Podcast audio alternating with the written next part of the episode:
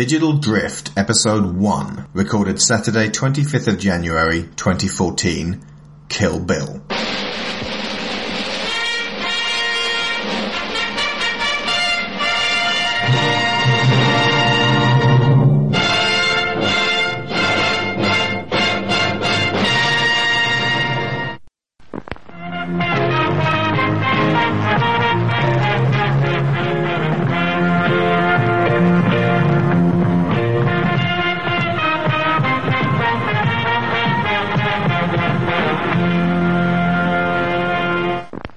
To Digital Drift, which begins the third volume of my podcasting work.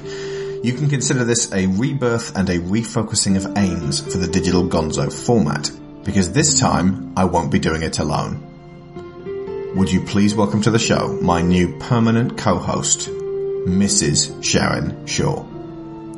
Hello. We're looking to expand the conversation beyond the video game and movie reviews that Gonzo has become known for. Despite the stressful juggling act of regular podcasting, it turns out Alex just can't stop. Can't. And I thought it was about time I joined in. Three of the things that were making Digital Gonzo hard to manage along with the rest of my daily responsibilities included lengthy commitments to long-running series, especially Batman. Oh, always with the Batman. Difficulty in finding and organising guests, and enormous amounts of research requiring me to become a mini expert on everything I covered. It also meant a fairly small stable of excellent guests, but less variety among them and indeed the topics at hand, coupled with less cross-pollination with other communities. Now Sharon being here permanently means that I always have someone to talk to, someone clever and fun I might add, and we share most of our findings anyway.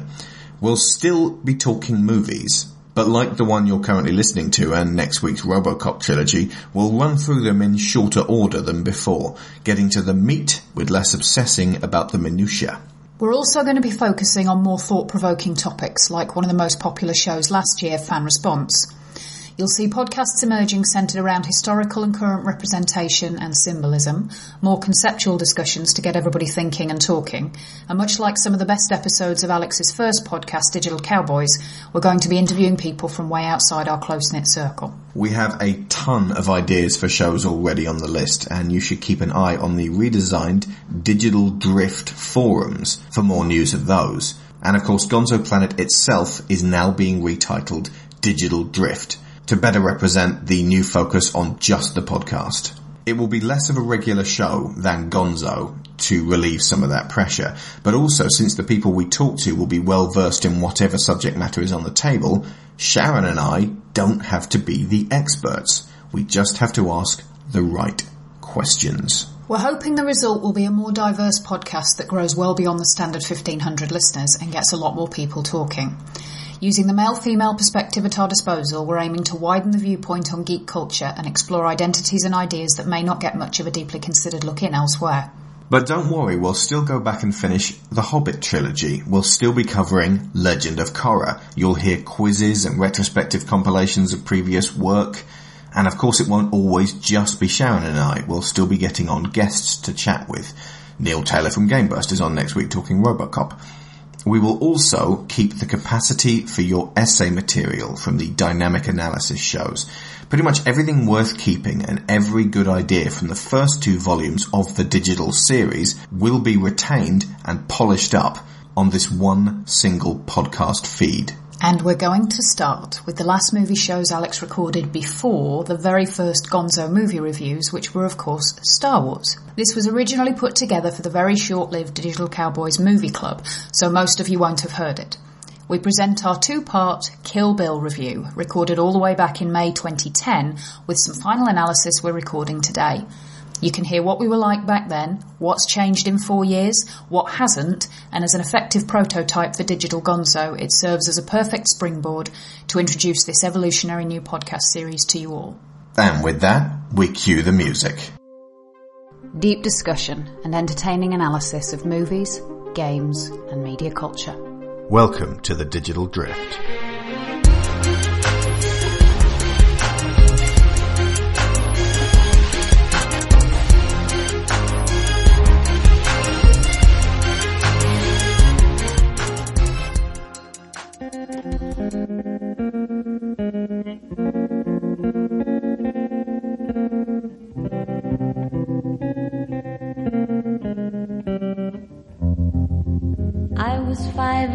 Six. We rode on horses made of sticks.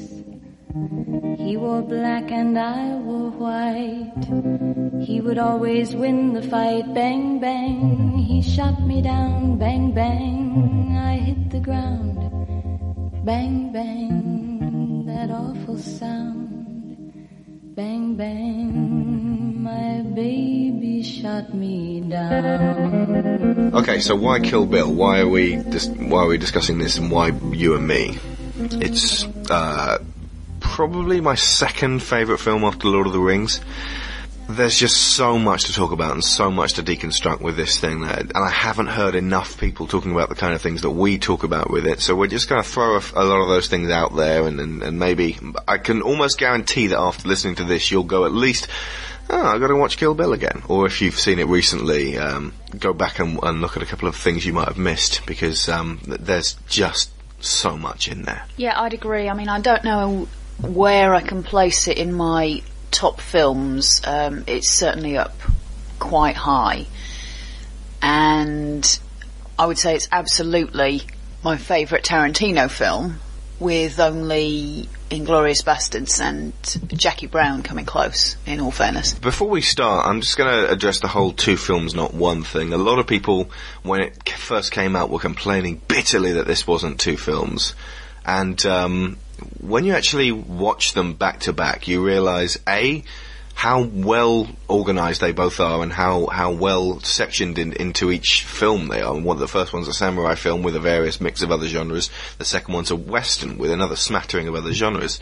And they work perfectly in a double sitting. And obviously if you had only one available to you at the time, then you could maybe bitch about the fact that you had to wait for another six months to see it.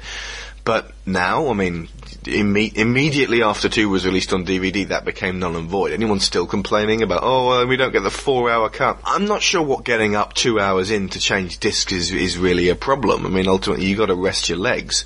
It doesn't make it perfect to watch it in one four hour sitting. I mean, that's fantastic, but you don't have to. Uh, while I'm interested in the idea of a four hour cut, I don't think it's necessarily going to be better than these as it is. I think if they were going to make a, a longer. He this is not a they. When it comes to Kill Bill, or in fact most of you know, all of Tarantino's films, these are totally auteur. These are, this is coming from one man with a very singular vision for what he specifically wants. Well, agreed. I was referring more to the distributors, but if they were going to put it all together on one package, one disc, I think you'd still need an interval. In all fairness, that um, end bit where it cuts off and moves into volume two is the perfect place to stop for ten minutes and be sat there going, oh my god, what's going to happen next? I think you need that break. Mm.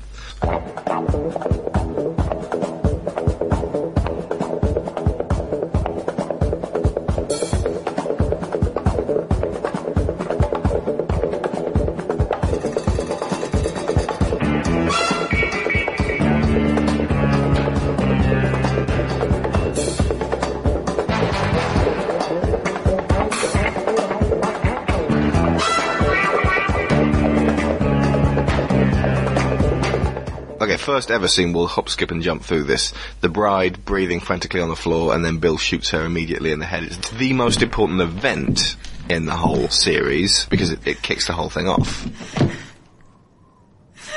Do you find me sadistic?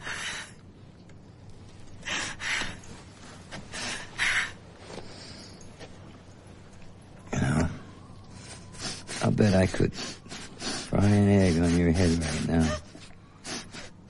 To. No, kiddo. I'd like to believe you're aware enough, even now, to know that there's nothing sadistic in my actions. Or maybe towards those other jokers. but not you. No, kiddo. This moment. This is me. At my most masochistic. Well, It's your baby. It is clearly quite crucial to knowing where it's going to go from there, and especially because the film jumps around so much in terms of chronology. But it gives you no motivation. It's Yeah. just a thing. It doesn't say what. That's right. And uh, although one of the most interesting things I find about it, um, and I'll discuss this more when we move on to the next few segments, is that it sets this character up as uh, quite helpless. She's lying there on the floor. She's surrounded by pools of blood, and her ultimate introduction is somebody shoots her in the head. And considering where her character goes from there, I find that a very interesting introduction. But it tells you all you need to know about why she wants revenge in the first place. Yeah, absolutely. It, it gives you the the key essence of what's in the story and why she does what she does and who the characters are. I mean, even though her last sentence is cut off so abruptly, you know what she said, and it illustrates who those characters are for you, so you know exactly who they are going in. Okay, so Bride versus Copperhead.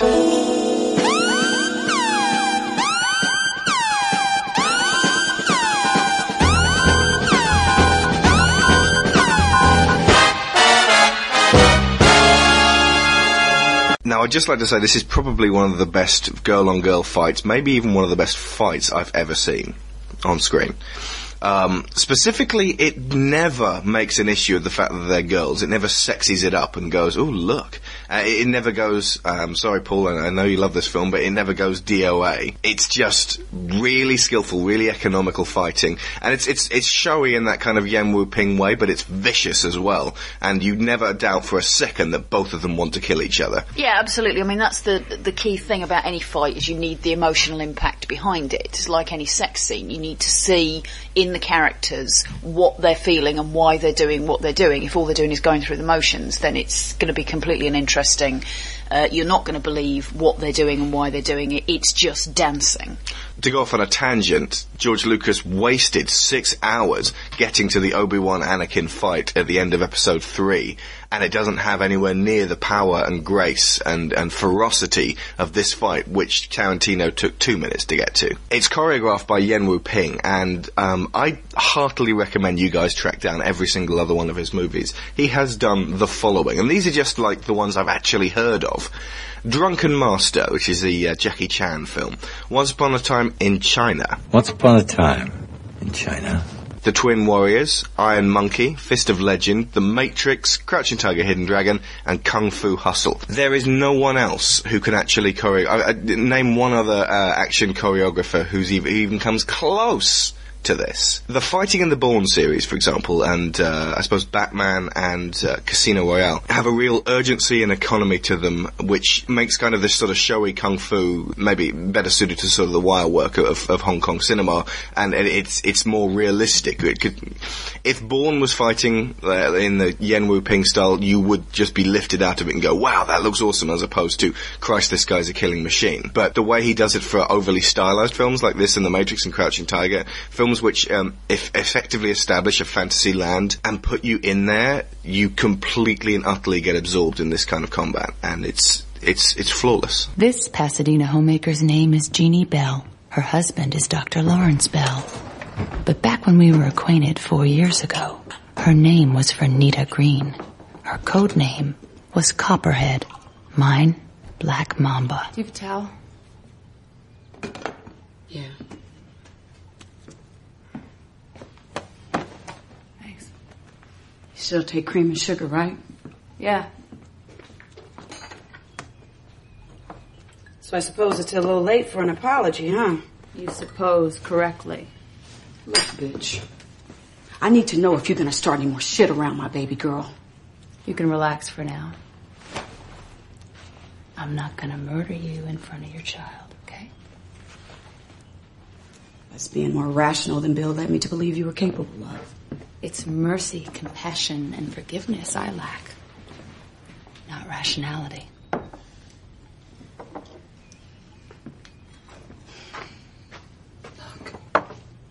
I know I fucked you over. I fucked you over bad. I wish to God I hadn't, but I did. You have every right to want to get even. No, no, no, no, no. to get even, even Stephen, I would have to kill you. Go up to Nikki's room, kill her, Then wait for your husband, the good Dr. Bell, to come home and kill him. That would be even for Nita. That'd be about square. Look, if I could go back in a machine, I would. But I can't. All I can tell you is that I'm a different person now. Oh, great. I don't care. Be that as it may, I know I don't deserve your mercy or your forgiveness. However, I beseech you for both on behalf of my daughter. Bitch, you can stop right there. Just because I have no wish to murder you before the eyes of your daughter does not mean that parading her around in front of me is going to inspire sympathy. You and I have unfinished business, and not a goddamn fucking thing you've done in the subsequent four years, including getting knocked up, is to change that. And then at the end, you get the third most important scene in the entire series of films. The bride murders Copperhead uh, after she shoots her for, with a gun from a cereal box marked Kaboom. Check that next time. And misses, and the bride kicks a coffee cup into her, which is swiftly followed by a knife. And then Nikki's standing there, her four-year-old daughter, and she says something along the lines of, She just says, when you grow up, if you still feel raw about it, I'll be waiting. I'll be waiting. And that that is going to come back. Because basically there is a circle of uh, violence and retribution there, and you can see in Nikki's eyes, she's just, it's fantastic child acting because she doesn't go, Mommy! Mommy! She just stands looking at the bride, looking at her mother, and you go, Christ, she's just started another circle again. This is going to come back and bite her in the ass. And it's, it's what he starts with. He starts the film with continuing the circle. That would be where most directors would end it.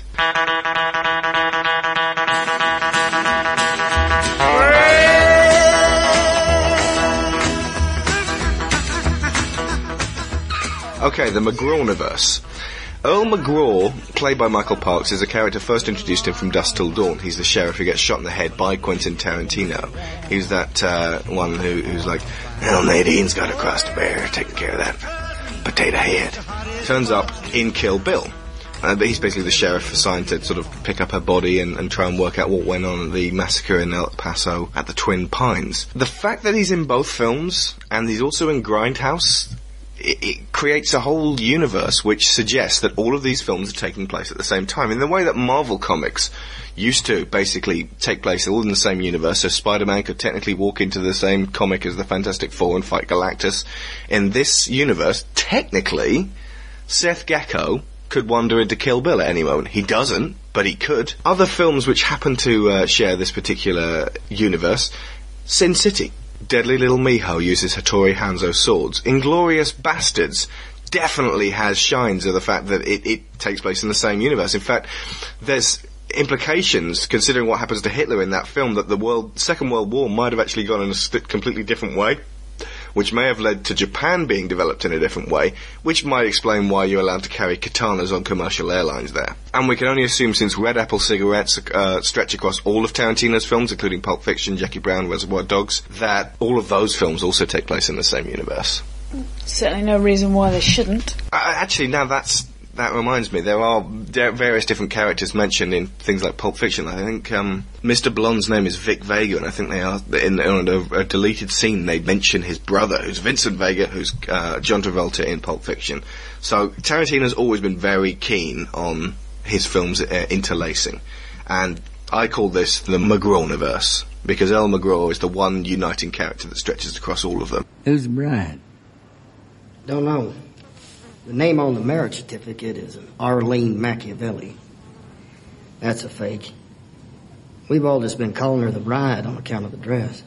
He didn't tell us she was pregnant. Man, that'd be a mad dog. See a goddamn good looking guy like that in the head.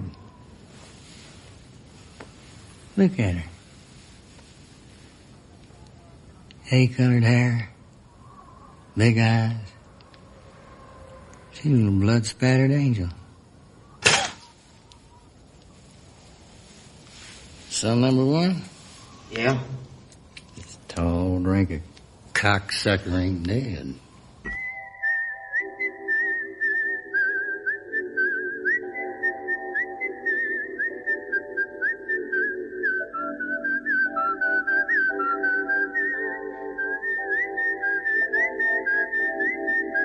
And then you get Twisted Nerve, that whistling song, and Elle sneaks into the bride's hospital to poison her in her sleep. And Bill calls her up and says no.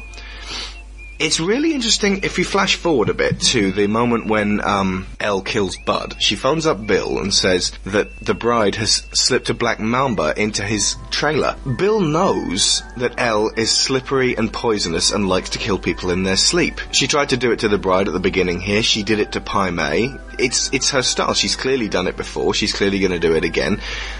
Bill would know the second she told him that that's not Beatrix's style. She's not sneaky like that. She goes head on. So at that point when Elle calls Bill, he is probably making up his mind to kill Elle. It's pure speculation, but uh, there's no way that if you know Elle like Bill knows Elle, that you're going to buy that B killed Bud with a black mamba. Speculate on why you think Elle hates the bride so much. Um, I think it's pretty clear that there's a, a rivalry of sorts between them, possibly even a, a sisterly type of rivalry. They're, you know, they both look quite similar in the, the tall, slim, blonde category. I remember Tarantino talking about the fact that in this particular universe, blonde is a, a race of sorts, and they hate each other.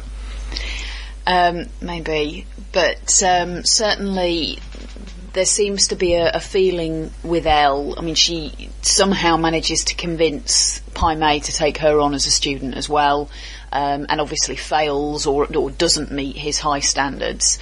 Um, Because she's got too much pride. yeah, that's that's obviously part of it. But she, there's an essence to her that suggests she's always felt that Beatrix is her main touchstone in a way. She will know she's good when she beats Beatrix. Mm, Um, Which is why it infuriates her when Bud um, gets the better of her. A Absolutely. She wanted to take her down herself. Mm. Ultimately, she's spent her whole, not necessarily her whole life, but certainly the whole time that they've all been working for Bill.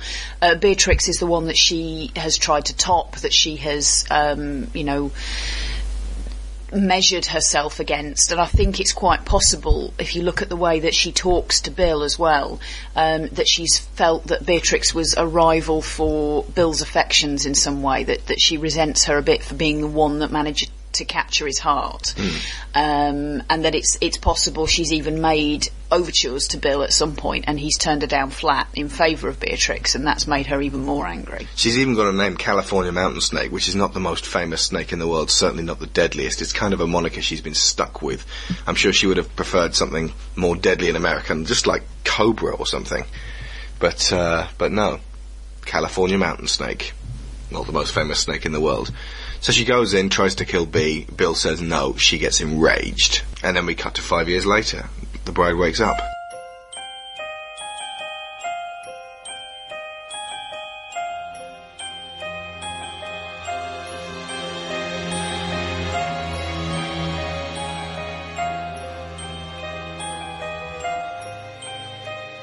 And there's two fascinating things about this when she wakes up. Well, the first is that she hasn't.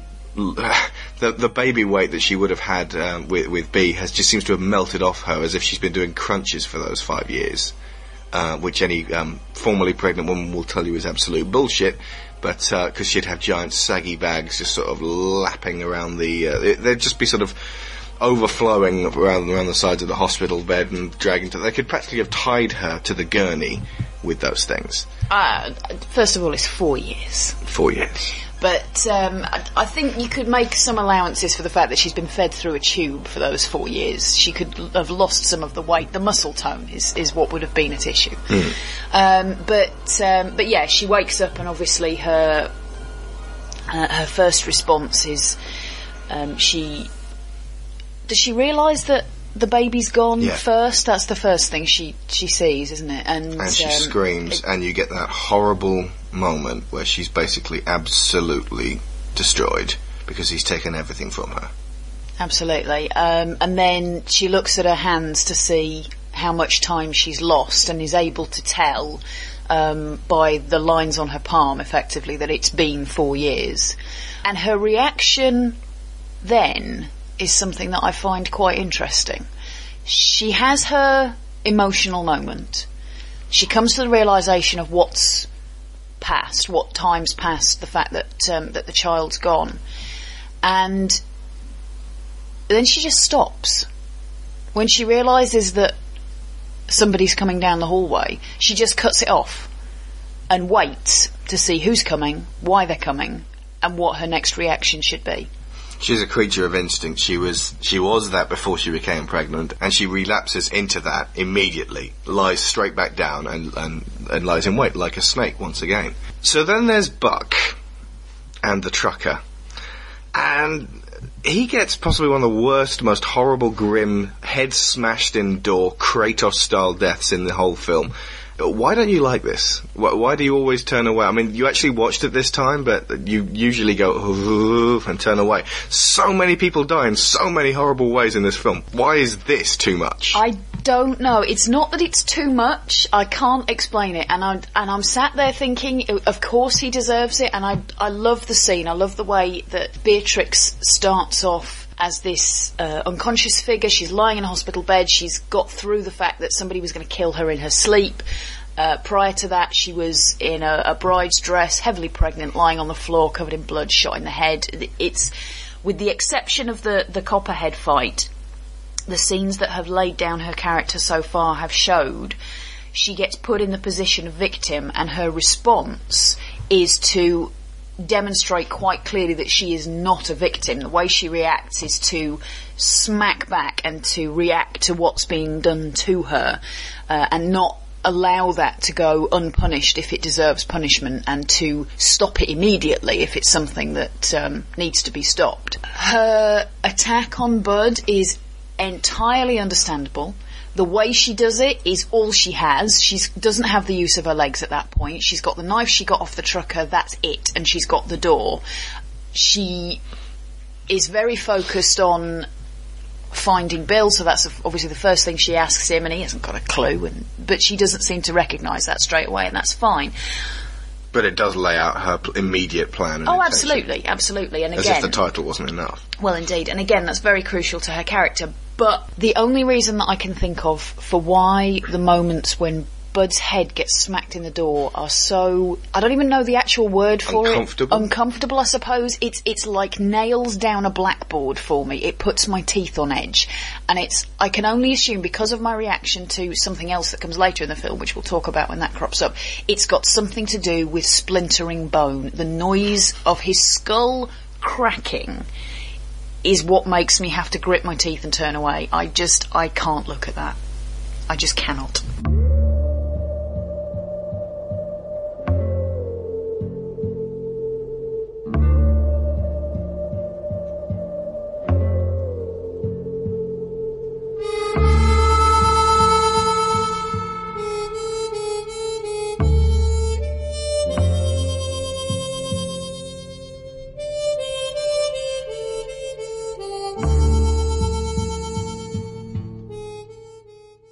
Now, the animated sequence, which is by Production IG, which is a Japanese anime studio, th- they're, they've done a huge amount of extra stuff in the past, but uh, things like Ghost in the Shell, uh, they've done some Evangelion, Blood the Last Vampire. And the most interesting thing about this particular sequence is uh, O-Ren Ishii's parents being killed.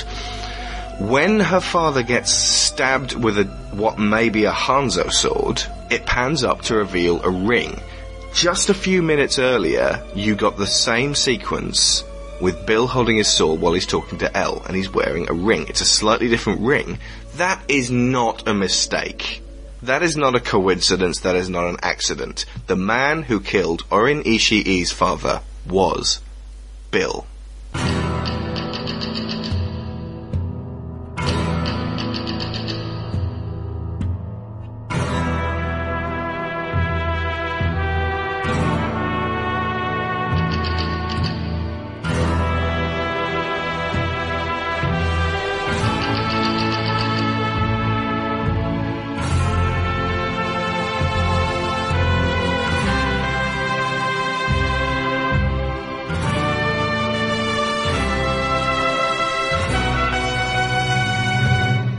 And immediately afterwards, she, young O-Ren Ishii, stares into his face and scowls.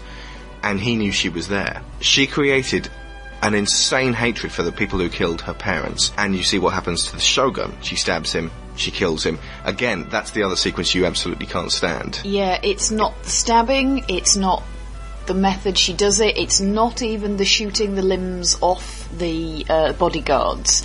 It's the teeth. It's when she stabs him and he closes his mouth so tightly that his teeth start to splinter, and that's what makes me think it's got to be something to do with bone splintering. That really just makes me cringe. I have no idea why. I'd be very interested to find out. But hmm. other kinds of violence, I have no problem with whatsoever. Slicing is fine. Bone Slicing shattering is not good. But bone splintering, it's splintering very specifically. Just a straightforward smack and crack, I can handle that. But it's splintering. But yeah, this is pure speculation. Um, but it's it's based on the evidence that Tarantino has presented us with. Uh, Bill, as he leaves the uh, house, sets it on fire and looks back, smirking towards the bed, as if to say, "Get out of that one." She gets out of that one. She kills boss Matsumoto, and clearly at some point went after Bill. And Bill, being the snake charmer, must have said or done something that made her decide not to kill him. Something along the lines of, this was just business. This is just what he did for a living. This is his work. He didn't kill her father out of some personal vendetta. He was asked to. He was the sword, effectively. Whatever he said, it was enough to get her not only to not kill him, but to actually uh, join his deadly Viper assassin squad. Yeah, I'd agree with that. I think it's pretty obvious that she does see him and she does recognise him, and I agree with you. I think the the way it's the little hints are given there, I think it is Bill who does that. Um, when she tracks him down later in life, I think what you said about him being the sword is quite key. Clearly, within that warrior culture, there is this feeling that you don't blame the sword for deaths, um, unlike the let's get rid of all bladed objects that seems to knock around the uh, UK these days, starting with all the movie replicas and the, uh, you know, highly ornate, crafted um, artistic swords that people have got hanging on their walls, because of course, you know, those are the most potentially dangerous things in the world. Let's disregard the fact that the most common murder weapon is your humble carving knife, which I don't see them banning that anytime soon. But this idea that uh, it's if you're being used as a weapon, you are not personally responsible for it. It's quite key to the assassin's creed. Nice little plug there. It's quite, uh, in essence, the way that, that you can justify doing all those things because you know that you're not really responsible for them. You're being paid by somebody else to do it and it allows you that measure of emotional distance. And I think if, uh, O-Ren could put that between her and the death of her parents and see Bill as simply the, the weapon and not the hand, she could use him as a, a teacher and somebody who would put her on the path to her obviously quite strong political ambitions and that wanting to, to rule that world, having seen it and been so horrified by it, it's then turned into a fascination and a wanting to be part of it. Uh, that she gets very, very good at and, and clearly rises very highly in. It also doesn't hurt that she actually becomes an assassin herself, clearly before she uh, goes after Bill, and so can obviously get with that particular mindset. And your theory is that Faith from Mirror's Edge is more than a little bit based on her, the older version of her in the animated sequence. Oh, just a touch. That image of her standing on the corner of the building in the red catsuit with her hair kind of all spiky and blowing back in the wind. I, I couldn't look at that and think, mm, yeah, somebody's seen that and drawn faith quite clearly.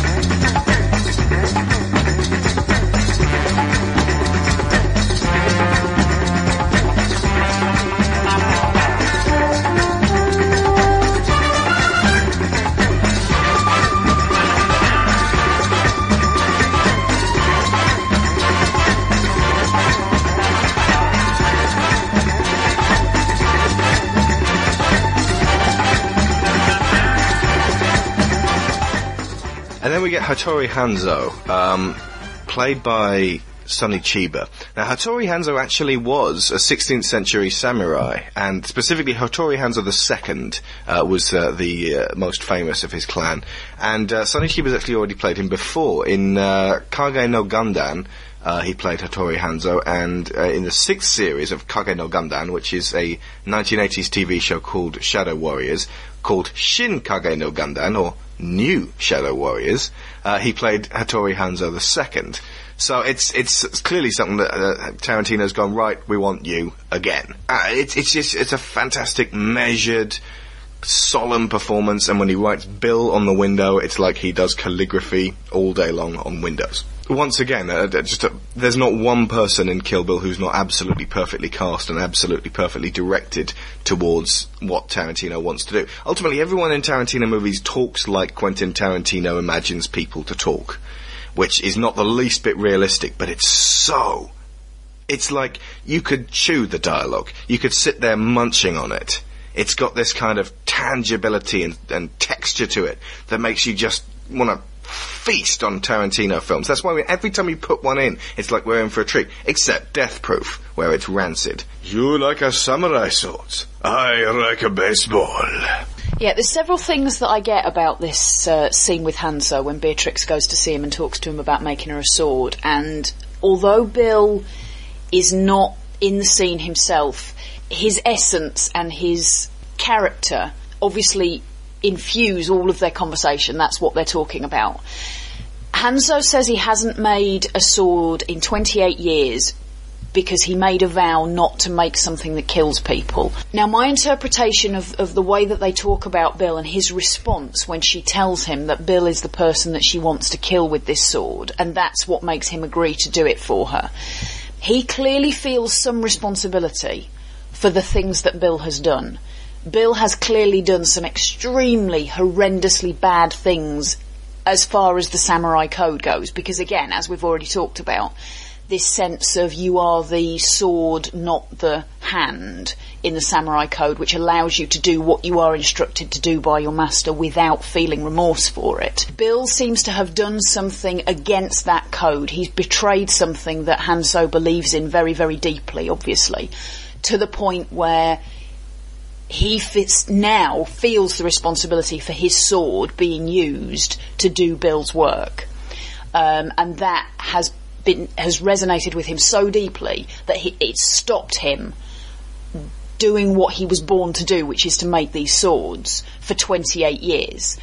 Um, I did wonder whether it might tie in with the idea of what he did for the um, uh, the Yakuza boss and, and obviously killing O-Ren's parents may have been a part of that, but I mean, obviously the film never goes into that much detail um, with regard to how much that has to do with it. But he recognises that for whatever he's done, up to and including what he did to Beatrix, Bill needs to die, and he is willing to break an oath he swore uh, in order to enable that to be fulfilled. Uh, what other Japanese? Do you know? Oh, let's see. Um, arigato. Arigato. Good.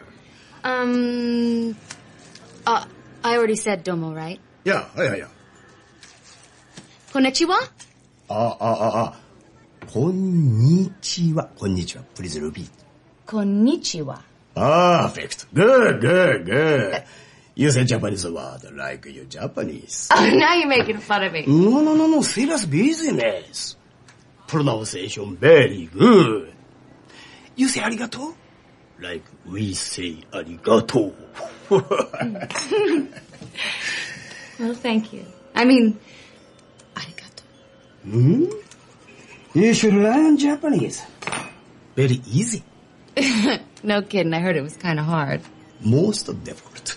Eh, But you have a Japanese tank. okay, okay. Omachido-sama. What brings you to Okinawa? I came to see a man. Oh, yeah. You have a friend living Okinawa? Not quite. Not friend? I never met him. Never. Who is he? May I ask? Hattori Hanzo.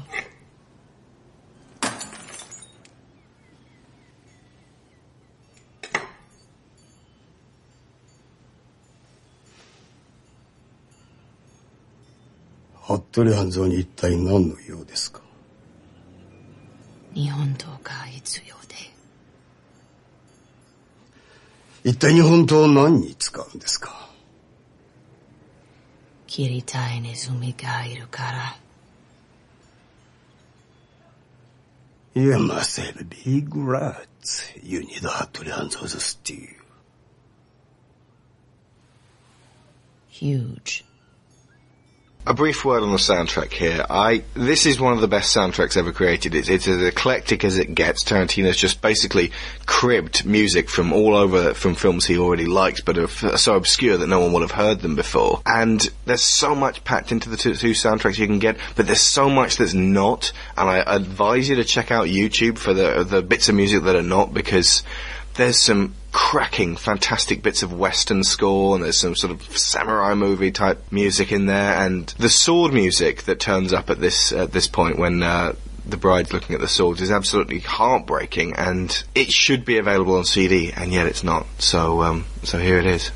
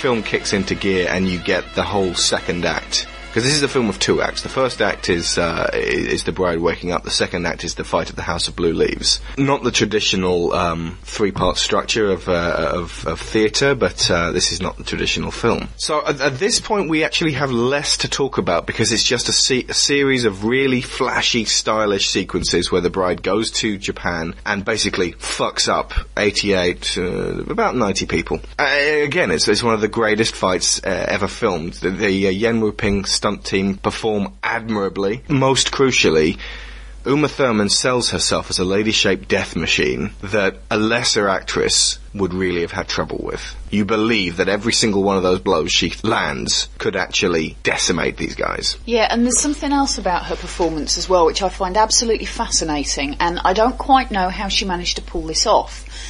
But there's something in her expression in certain situations, and in this scene, particularly the bit where she talks to Gogo uh, before the fight starts, and you look at it's almost the lines on her face and the look in her eyes, and you not only believe her completely as a killer, you believe her completely as a mother as well. She she has an almost maternal way of looking at things that her need to get revenge does not wipe out, but it informs her need to get revenge. Mm. She's not a wild animal. She's not just going to immediately attack Gogo. She does try to assuage. So, I mean, basically, she just stands there and let the crazy 88 come to her. She doesn't go charging in and, and hack them to pieces like maybe Wolverine would do. Effectively, they all bring it upon themselves. There is one moment where she becomes the merciful bride, in fact, where she has decimated most of the crazy 88 and she ends up with one young swordsman whom she s- breaks his sword off to a stump and then spanks him with her sword and says, This is what you get for fucking around with your cousins! Go home to your mother! and he runs away. And that, it's just a, a kind, of, kind of funny little throwaway thing, but if every single person she'd been up against had been that pathetic, she would not have gone on a roaring rampage of revenge. It's difficult to say self-defense because she started it, but uh, ultimately the people who are not essential to kill, she spares. And she uh, also allows every single one of them who is able to to crawl away at the end, though they have to leave their limbs because she claims them.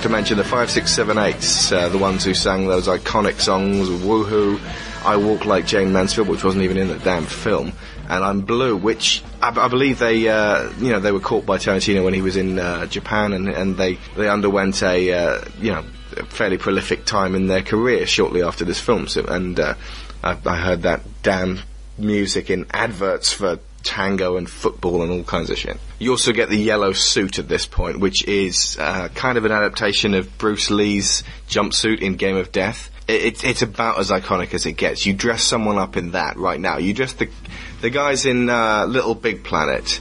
There's like a sort of an afro suit you get at some point when you get to the Metropolis area, and if you just take off the afro and give that uh, sack girl a blonde wig, you got yourself a bride right there because it's a yellow suit. You can, can you can make it yellow. There's a certain sensibility that if you put a, ca- a really great character in silhouette, they will still be recognisable.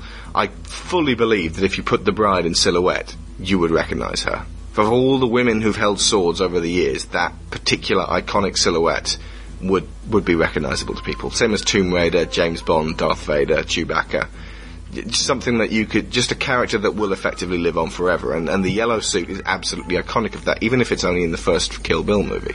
Maybe that's why people didn't like the second one as much. It's as shallow as that. She wasn't wearing the yellow suit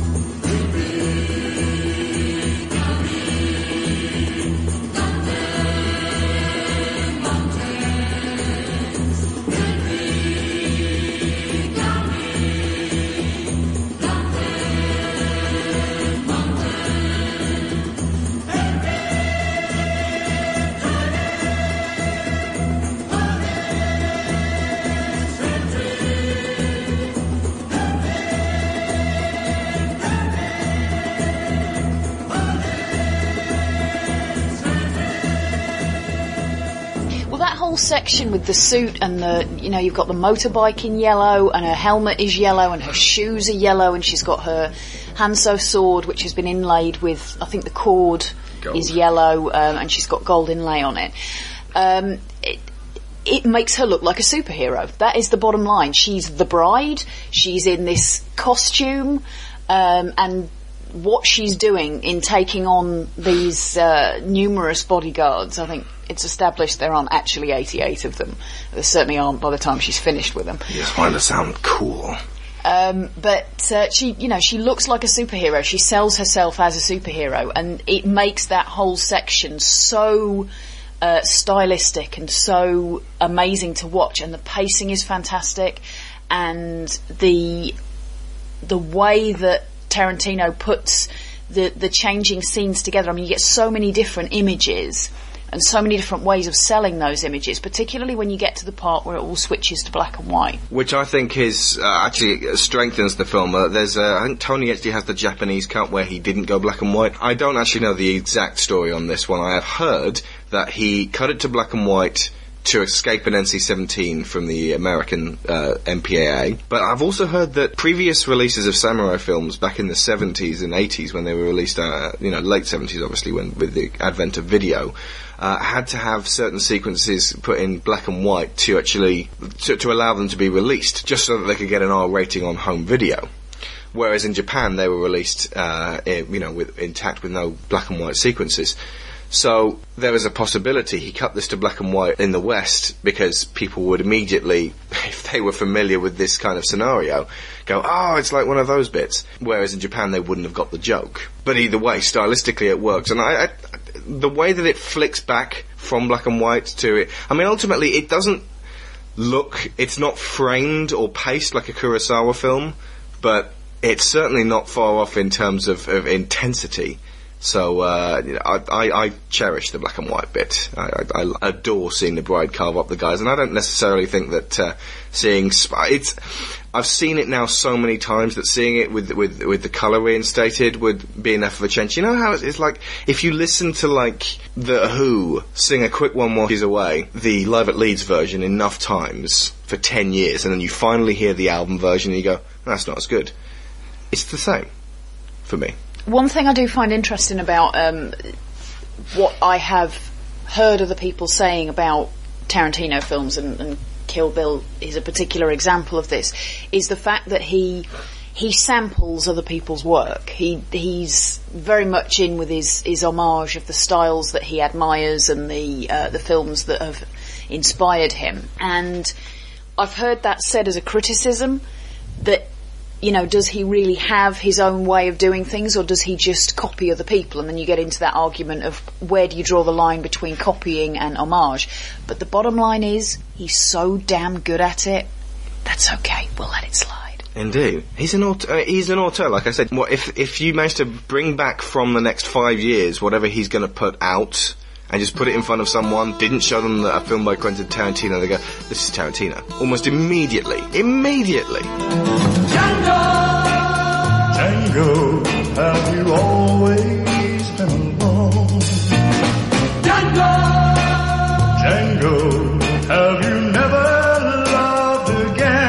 And it's because he's actually made a habit of taking and borrowing from so many other different places, and he does it so well that no one else can really come close. There are many, many Tarantino imitators. They were a bit more prolific in the mid to late 90s, but in the same way as there, there have been so many Matrix imitators, it's just, it cheeses me off these days whenever I see, oh look, he jumps through the window and glass shatters everywhere and he's firing bullets and this is in slow motion. Yes, I know it was in the Matrix about 10 years ago. What? Have you got anything new? Or are you just aping something from before?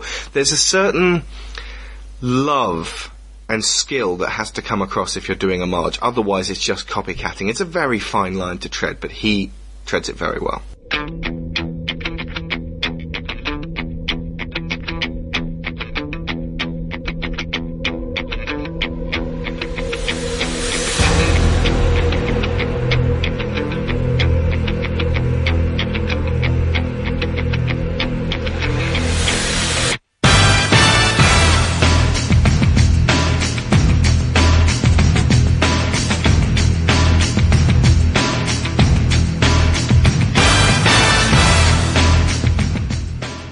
And you also get Battle Without Honor or Humanity, which in the film is fantastic, but in the trailer is one of the most iconic pieces of music in cinema.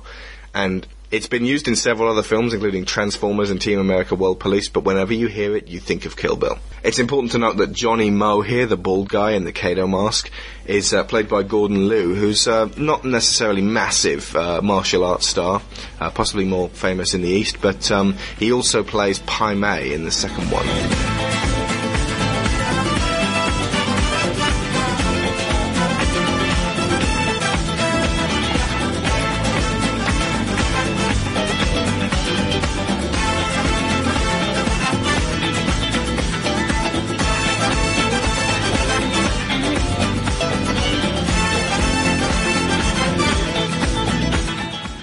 And then you got the O-Ren fight, which is very much based on a film called Lady Snowblood. There's even a piece of music, uh, The Flower of Carnage, which is actually from it by uh, Meiko Kaji. It's, again, massively iconic. She walks out of the uh, House of Blue Leaves where when she walked in, it was nighttime and a relatively dry, what appears to be a relatively, I don't know, autumn, spring, summer, it doesn't matter. Uh, and then she walks out into the garden and it's clearly winter and it's clearly snowing. And we've gone to Fantasyland, but then it's been Fantasyland the whole way through, so we buy it.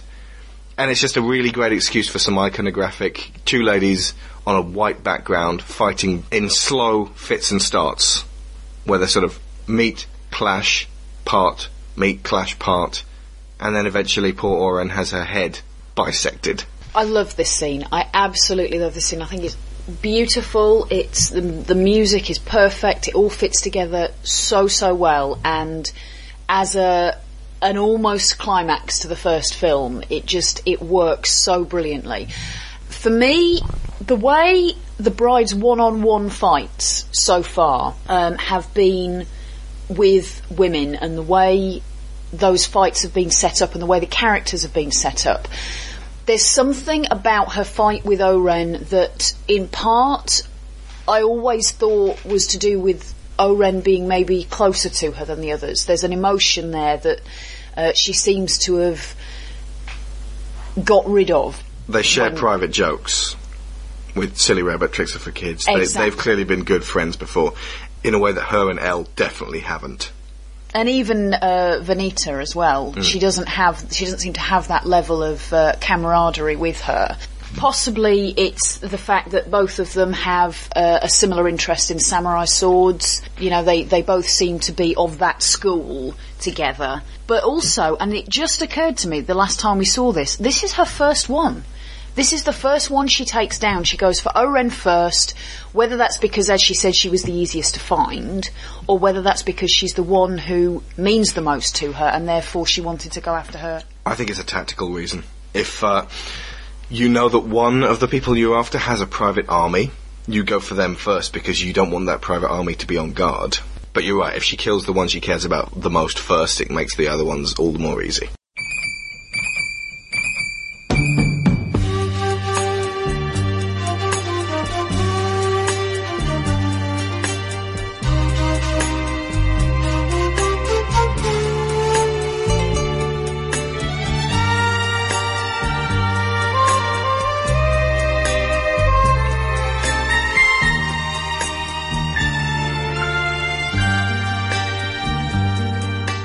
Haven't actually talked about O-Ren as a character. I, I, I really like her. I mean, she's psychotic, clearly, but um, she has the way she deals with Boss Tanaka. As your leader, I encourage you from time to time, and always in a respectful manner, to question my logic. If you're unconvinced a particular plan of action I've decided is the wisest, tell me so. But allow me to convince you, and I promise you right here and now, no subject will ever be taboo. Except, of course, the subject that was just under discussion. ただ今問題になったことは除きますが The price you pay for bringing up either my Chinese or American heritage as a negative is I collect your fucking head. Just like this fucker here. このファック野郎と同じようにね Now, if any of you sons of bitches got anything else to say, now's the fucking time! I didn't think so. It's uncompromising. Uh, she has clearly a pride in her roots, and um, she's clearly grown up in hardship, and, and is not going to let racist old men effectively tell her where she, where her place is. Also, um, she clearly adheres to the theory of walk softly and carry a fucking sharp sword. So yeah, I'm I'm kind of sad to see her go. And I think the dignity and the majesty of this particular fight maybe le- left people thinking that they wanted something like that with her versus Bill at the end. But ultimately, because we've had it, we don't necessarily need it to be mirrored, and we'll come to that soon. Also, in O-Ren's end, when she apologises to the bride for ridiculing her, um, there's an expression on her face that says she's apologising for more than that. That deep down, I suppose you don't really get the full force of this until you move into volume two, but I think they all feel very, very bad about what they did to Beatrix. They all feel that not only have they wronged somebody that they cared about, but again, they've all betrayed something that they believe in very strongly. I don't quite know how that all fits together, but in each of them, when she takes them out, there's an expression of, I deserve this. Bud even says it outright in volume two. I'd say with the possible exception of Elle, who maintains her bitter pride to the end. uh, yeah, does not go down gracefully, and certainly does not uh, say, "Well, I deserve that one." No, but we'll come to that later. But other than that, they all either openly admit or it's there in their face that they feel that Beatrix has the right to do what she's doing. And ultimately, I think that's part of the reason why she's able to kill them because ultimately they lay down. And then there's Sophie, who she seems to have. She seems to despise Sophie. We flash to um, how Sophie was acting during the actual massacre, and uh, she's talking on the phone and laughing. And there's a bitterness and hatred there in the bride that that she just stood by and and was actually completely unaffected by this scenario, and it, could be argued that Sophie gets it the worst. She gets her arm cut off and then possibly mutilated even further by the bride when she's torturing her for information on Bill. She even refers to her as a former protege of Bill's, which might imply that she couldn't cut it in the Deadly Viper assassination squad and just went off to do admin, effectively, for O-Ren. So, uh, I think this is again going to come back and bite her in the ass because she left someone alive and someone who would be able to harbour a deep resentment about the bride and someone who knows a hell of a lot. And I think that uh, that's another loose end which may end up getting tied up in the future. Interesting that you mention about the uh, the possible further mutilation, actually, because I. The way I've always seen that, because obviously she cuts off Sophie's arm when she first goes into the House of Blue Leaves. That's one of the first things she does to get O-Ren's attention. When she rolls Sophie down the hill to the hospital, all she appears to be missing is that arm. It's not blindingly obvious that she's removed anything else. And I, I will be honest with you, I think Sophie folded extremely quickly. I don't think the bride had to cut anything else off. I think she just went, "Bah, there you go, that's everything you want to know. Yeah. So actually, that that scene when the bride seems massively cold and massively chilling at the end, it could just have effectively been a front to get Sophie to squeal, which she did obligingly within seconds. But that bit where he's talking to Sophie and he's laying his hands on her and she's terrified. Every movie villain cliche comes repeating back to you and you're like, oh god, he's gonna kill Sophie now. And yet, rather than kill her, he shows her compassion. It's really refreshing to see a, a villain not killing their henchmen because they failed them. He's more than aware of what B can do. And so he doesn't consider that to be something that, say, Sophie could surmount. So that already stands you in uneasy stead uh, in terms of the ambiguity of Bill and B's final showdown. It's a conflict of two people with very flawed and conflicting emotions about each other. It takes all of that uh, fierce hatred and muddles it, which is one of the, the most beautiful aspects about this film. Sophie. Sophie. My Sophie. I'm so sorry. Please, please forgive my betrayal. No more of that. But still, But still, nothing. Except my aching heart at what she's done to my beautiful and brilliant Sophie. If you had to guess why she left you alive, what would be your guess? Guessing won't be necessary. She informed me. She said I could keep my wicked life for two reasons. As I said before, I've allowed you to keep your wicked life for two reasons. And the second reason is so you can tell him in person everything that happened here tonight. I want him to witness the extent of my mercy by witnessing your deformed body. I want you to tell him all the information you just told me. I want him to know what I know. I want him to know. I want him to know. And I want them all to know. They'll all soon be as dead as O-Ren. Let me tell you, folks, there aren't many other ways that you can keep people champing at the bit than having Bill say, One more thing, Sophie. Is she aware her daughter is still alive?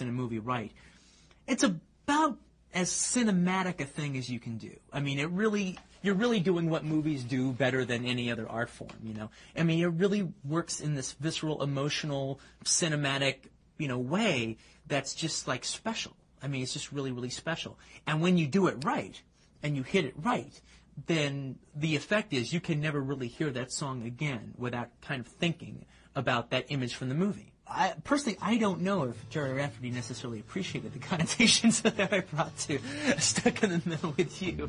There's a good chance he didn't.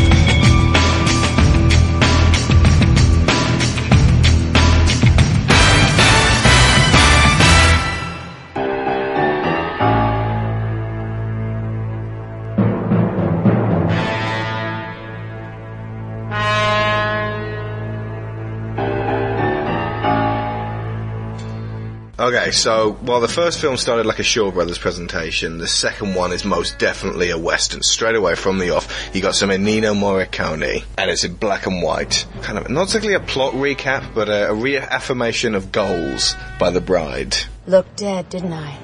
Well, I wasn't. But it wasn't from lack of trying, I can tell you that. Actually, Bill's last bullet put me in a coma. A coma I was to lie in for four years.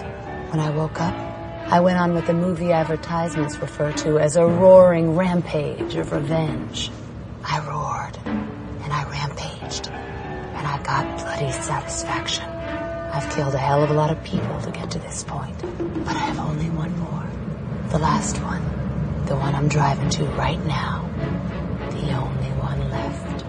And when I arrive at my destination, I am gonna kill Bill.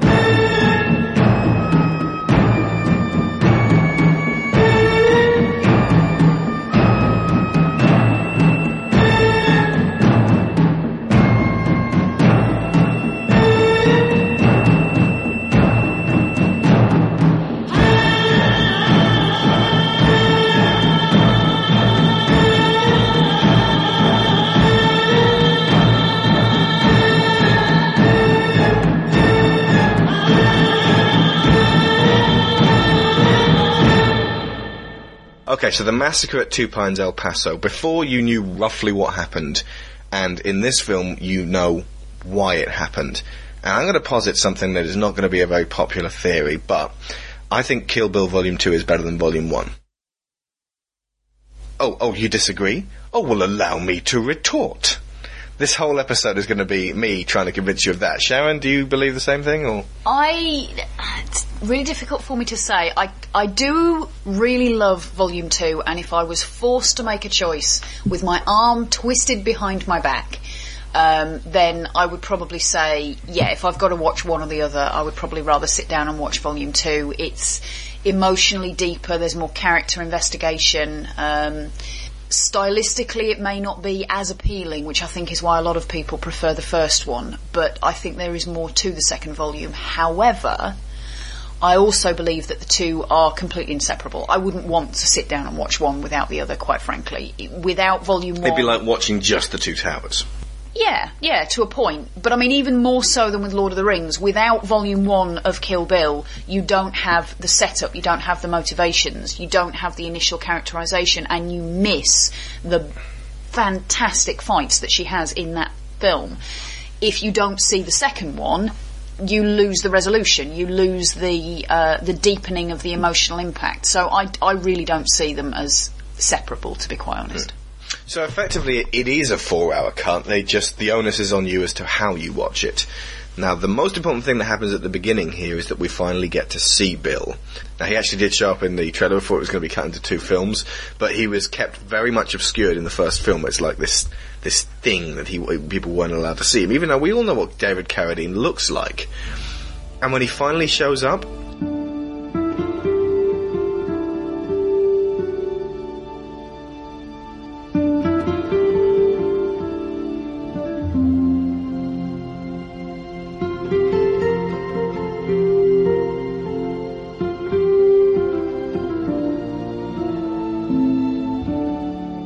there is a tension in this scene which is only paralleled in um, Inglourious Basterds throughout the whole film. Which it, it's like he, he got this whole the tension of this scene and the scene at the end, and just made a whole movie out of them. Because Inglourious Basterds is just a series of tense scenes where you're not sure what's going to happen, but you're fairly sure it's going to be horrible.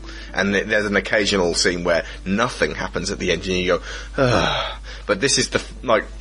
Tarantino is is is very acc- accustomed to doing this kind of thing. He's, he did it in Pulp Fiction. He's done it in Reservoir Dogs. He's been doing it since he, he, he started. But at this point, he actually achieves a mastery of it because we're really invested in these characters, and also significantly, you know something bad's going to go down. You know exactly what's going to happen, and you're watching it, and you're watching Bill talking and lying and saying, "I promise to be sweet," when all the time he's thinking, "I am going to kill you." And everyone else here. B is so afraid in this whole scene because obviously she has a child inside her at this point and she's just terrified because Bill has, her worst nightmare has occurred, Bill's turned up and then that rapidly spirals downhill and becomes worse than her worst nightmare because she didn't believe that he could do this. It's loaded and it's just one of several loaded scenes in this film that do, to me, make it better than one. Yeah, the, I mean the whole interaction between uh, Beatrix and Bill at this point, and first of all, he didn't say he promised to be sweet. He said, He said he'd do, he would do his, his best, which is hardly a promise. But yeah, the you feel uh, B's terror at this point, and there's there's loads of little moments where you read what she's planning to do. There's a second where the camera zooms in on her feet and she shifts her stance and she's getting ready for flight. Basically, she's getting ready to run. Um, Would you run from Bill pregnant? I think she tried. She tried. She, in in a bigger sense, she tried to get away from him. Hmm. I think. Oh no, I mean physically while pregnant, when everyone else that you care about is back there. I think she would have actually tried to defend herself and them.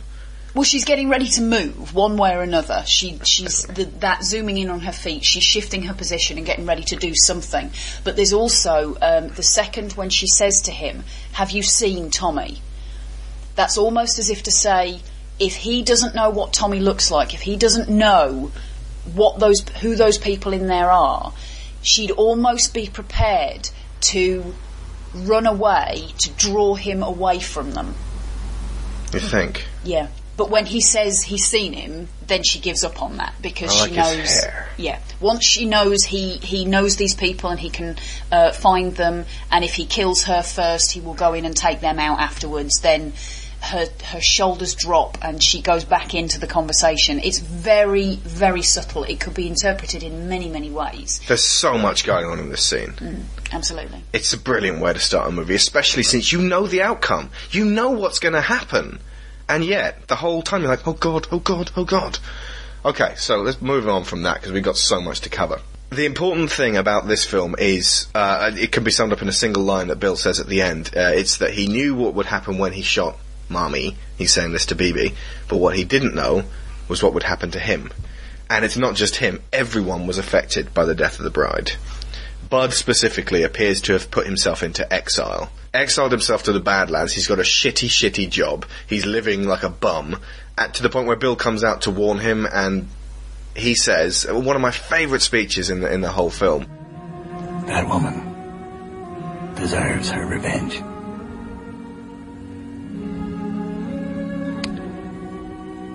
And we deserve to die.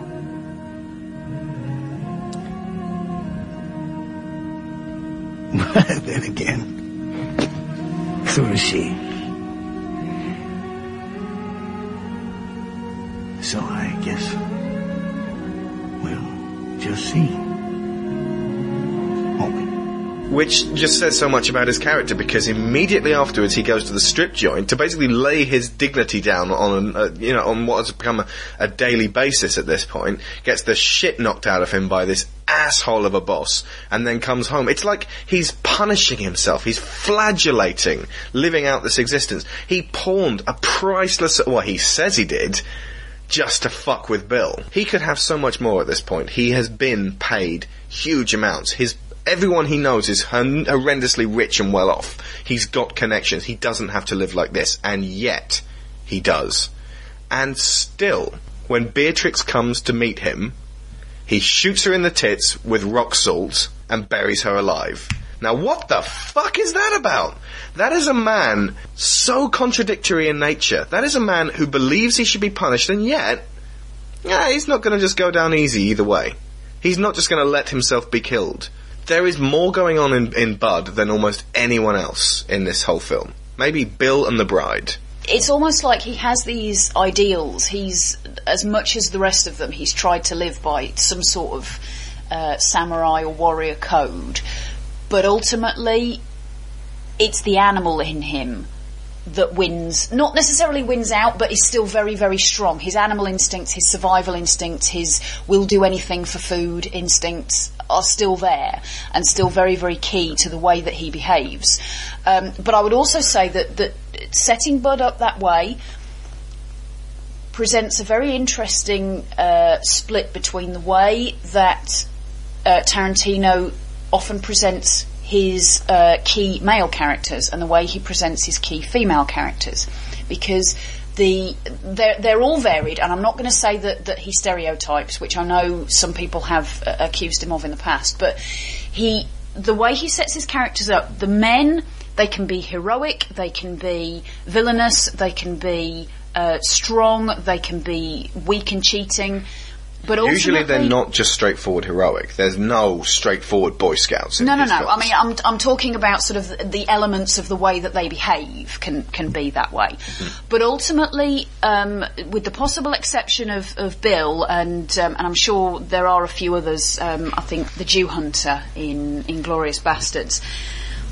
The men don't really seem to think all that much. They don't really seem to plan all that much. They They're act on it. No, they act on instinct. They act if they if they have a level of cunning, it's kind of an animal cunning. They don't um, they don't necessarily think things through to the end. You look at his female characters, the strong female characters that he portrays. Jackie Brown, the bride, O-Ren, um, Shosanna in uh, Inglourious Basterds. They plan and they plot and they uh, they do what is necessary to do in all circumstances to get the outcome that they want, and that is absolutely fascinating to me. That is a uh, a strength in female characters that so rarely gets an outing in cinema, and that's one of the reasons why I think Tarantino needs to be given time by more. Um, by more women, by more female cinema enthusiasts, particularly, um, the the way that he sets up strong female characters yes, they're stylized, and yes, they are archetypal, I would say, rather than stereotypical sometimes. Um, but that still makes them very, very worthy of time, and they're they're stronger and more multi-layered um, than most of the tits and nurse. Uh, You're thinking Madison here. ciphers, yeah, I know, but uh, the, That's what I call a kicking butt. Yeah. You go, girl. Ugh. But yeah, the, the, the female ciphers that are so typical to your average film, they just aren't worthy of screen time, and his characters so are.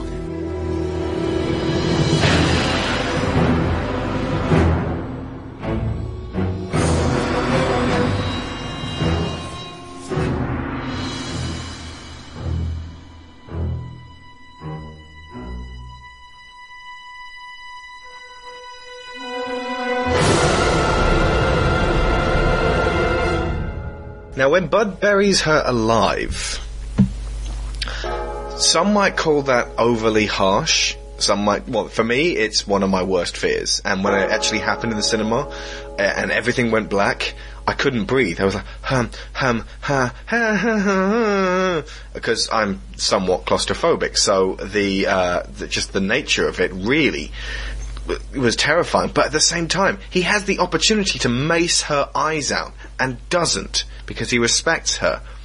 I'd actually call his response, considering what everyone else was trying to do to her, kind of proportional, kind. She was out there to kill him, and in response, he left her alive, but imprisoned in a way that would possibly terrify the living shit out of her before she suffocated to death. But at the same time, it's in the same way as Bill allowed young O-Ren to live. It's like saying, get out of that one. Yeah, uh, he gives her a chance. Um, and a torch. Yeah, he he gives her the opportunity to um, to overcome the obstacle that's been placed in her way and come after him again, and that ties in very well with his speech about her deserving her revenge um, and them deserving to die. It's almost like he doesn't feel he has the right to take that away from her completely.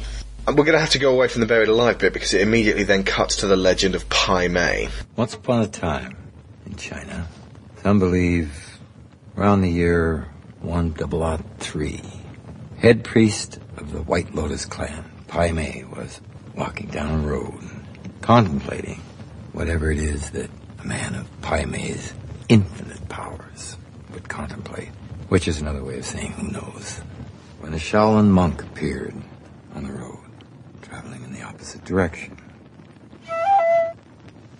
As the monk and the priest crossed paths, Pai Mei, in a practically unfathomable display of generosity, gave the monk the slightest of nods. The nod was not returned.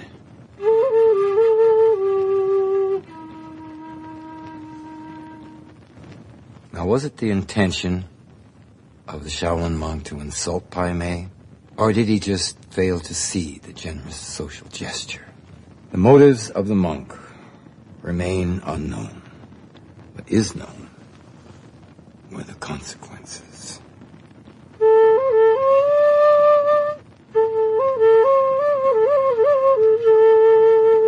The next morning, Pai Mei appeared at the Shaolin Temple and demanded of the temple's head abbot that he offer Pai Mei his neck repay the insult. The abbot at first tried to console Pai Mei, only to find Pai Mei was inconsolable.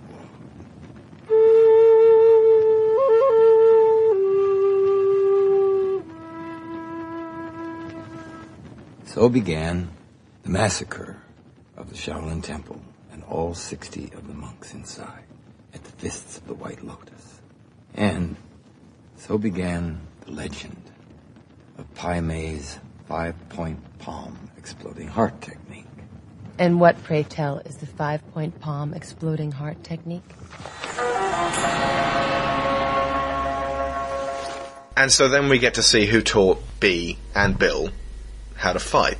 And my god, Pai Mei is just like the obvious white-haired, white-eyebrowed, mad, ha- angry, cruel old racist man. But he's like an evil Yoda. And not in the way that the Emperor was like, no, no! But just the same kind of power, the same kind of self-restraint, but he's also prideful and wicked and vengeful and spiteful and nasty. Pai Mei is based on a uh, real life uh, Shaolin monk named Bak Mei, uh, and it's never really gone into as to whether he's supposed to be the same guy. But uh, basically, uh, again, played by Gordon Liu, who played Johnny Mo, it's dealing with another Eastern historical figure and not really saying it's not them or it is them. It's it's like Tarantino can just go, oh yeah, it's it's like putting Robin Hood in your film and just going, oh yeah, this is Robin Hood. It's I mean, effectively the only one that they missed out is uh, Jubei Yagyu.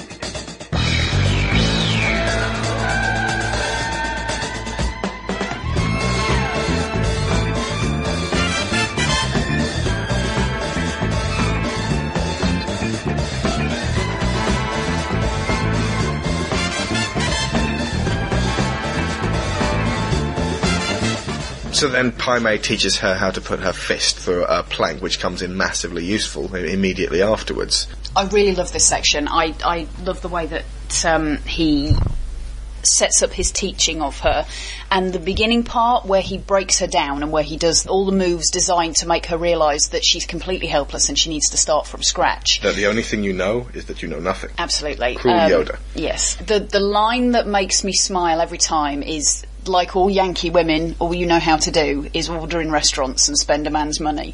the fact that he has that that contempt for women, which which Bill has already pointed out that he has, and yet He he takes her on. He hates Caucasians, he despises Americans, and has nothing but contempt for women. Indeed. But he takes her on, he trains her, he sees that there is potential in her and that there is steel in her soul that he can temper and that he is willing to do that again I think gives a, a, a layer to her character that is shown through the way other people see her and the way other people react to her.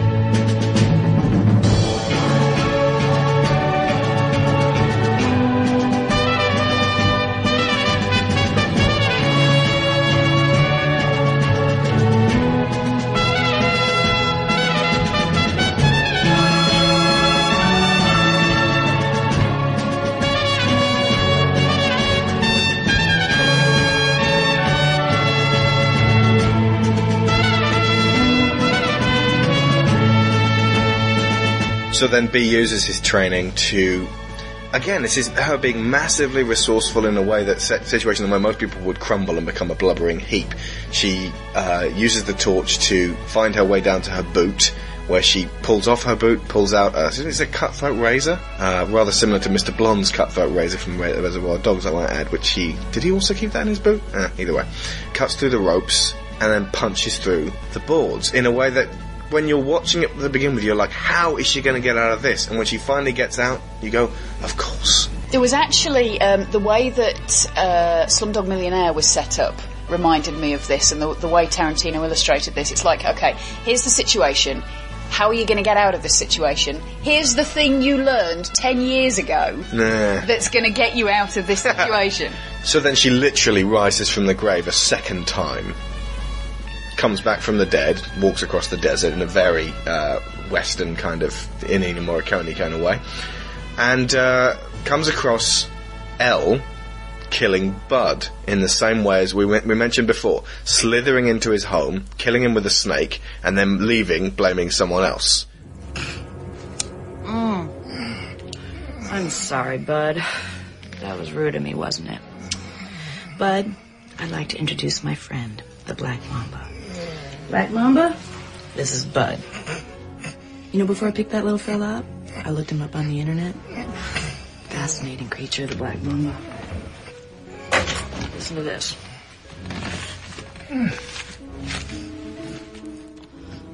In Africa, the saying goes, in the bush, an elephant can kill you, a leopard can kill you, and a black mamba can kill you. But only with the mamba, and this has been true in Africa since the dawn of time, is death sure. Hence its handle, death incarnate. Pretty cool, huh? Its neurotoxic venom is one of nature's most effective poisons, acting on the nervous system causing paralysis. The venom of a black mamba can kill a human being in four hours, if, say, bitten on the ankle or the thumb. However, a bite to the face or torso can bring death from paralysis within 20 minutes. Now you should listen to this because this concerns you. The amount of venom that can be delivered from a single bite can be gargantuan. Hmm. You know, I've always liked that word gargantuan. I so rarely have an opportunity to use it in a sentence. If not treated quickly with antivenom, 10 to 15 milligrams can be fatal to human beings. However, the black mamba can deliver as much as 100 to 400 milligrams of venom from a single bite. Now, in these last agonizing minutes of life you have left, let me answer that question you asked earlier more thoroughly.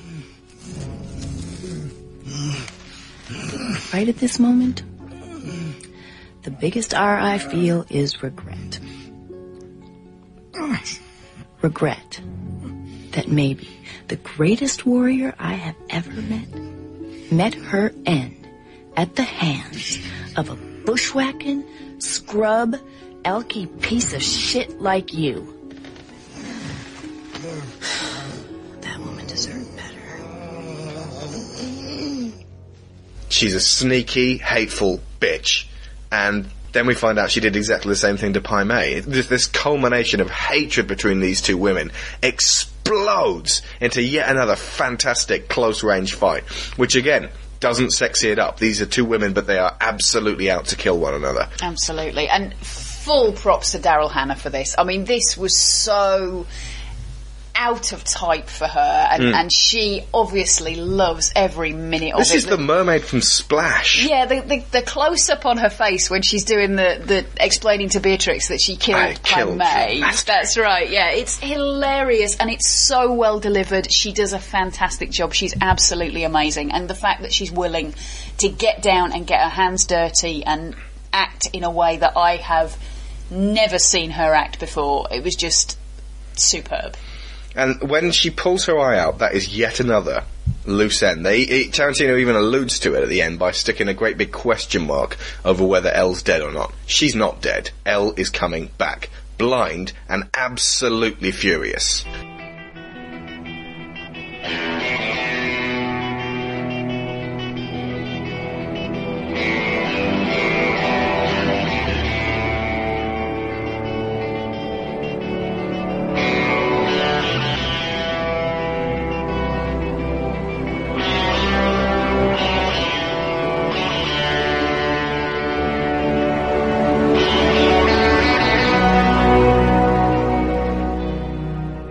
So then Beatrix, and we've only just found out her name is Beatrix because uh, there's that little bit where uh, Elle says, you'll be standing on the grave of Beatrix Kiddo. And significantly, Bill's been calling her Kiddo since the very beginning. We always knew her name. We just didn't catch it. And ev- even now, when you're watching it again and they go, Beatrix asked you a question, and there's a little beep over the actual word, it doesn't date. It doesn't make me go, oh, I know her name. It's like, oh yes, there was that game about her name not being mentioned. And there's like a little callback to that time when you didn't know. So Beatrix goes to see Esteban. This is a totally superfluous scene. She didn't need to go and do this. Um, basically, all that you get from it is where Bill is. She could have found that out from a notebook in Elle's pocket or something. However, it's actually kind of important because A, you get to find out about how Bill was raised by a pimp, and a little bit about Bill when he was young. But B, you get to see that Esteban, when girls cross him, cuts their faces and ruins them. And so she, you see Clarita, just this waitress slash hooker, with a, a completely ruined face. And then you get immediately cut to the bride's beautiful, unspoiled, unmarked face. I mean, you don't really zoom in on the metal plate in her head, uh, but you maybe think to yourself, maybe Bill could have done worse. Actually, shooting her in the head wasn't all that bad. I think as well the fact that um, this scene sets up um, some very important considerations for Bill as a character. He, the environment in which he was raised, the fact that B says Esteban was one of his first father figures. He's modelled his family on this lifestyle of one man in charge of all these women, controlling what they do, taking a cut of their income. Um, that's what he set up for himself. That's what the uh, the Deadly Vipers are, effectively. He is a pimp. Assassin whores. And exactly, he hires them out. Um, they do what he wants them to do, and B alludes to this later on when she says, "I was your woman. I killed for you."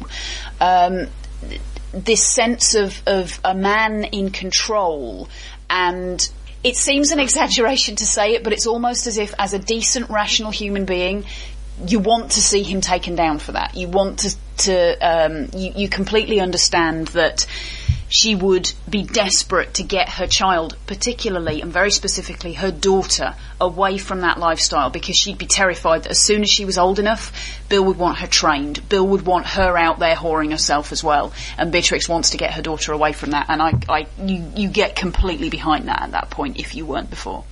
But see, you don't even realise that that's her motivation because at this point she's still out to kill Bill because he took her child from her. And in the second she goes through that door and sees that BB is still alive and a beautiful four-year-old girl who's intelligent and fun and just everything she's ever wanted in a child and she's there and alive, it sucks everything out of her that had been driving her forward and leaves her with no forward momentum. She's completely thrown.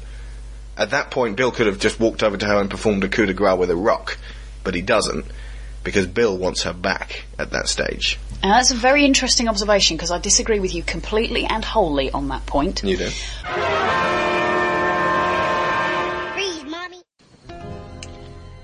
But little did Quick Draw Kiddo know that little BB was only playing possum due to the fact that she was impervious to bullets. I'm impervious to bullets, Mommy. Hey, get back down there. You're Oh, yeah. playing possum. So, as the smirking killer advanced on what she thought was a bullet-ridden corpse, that's when little BB fired. Bang, bang.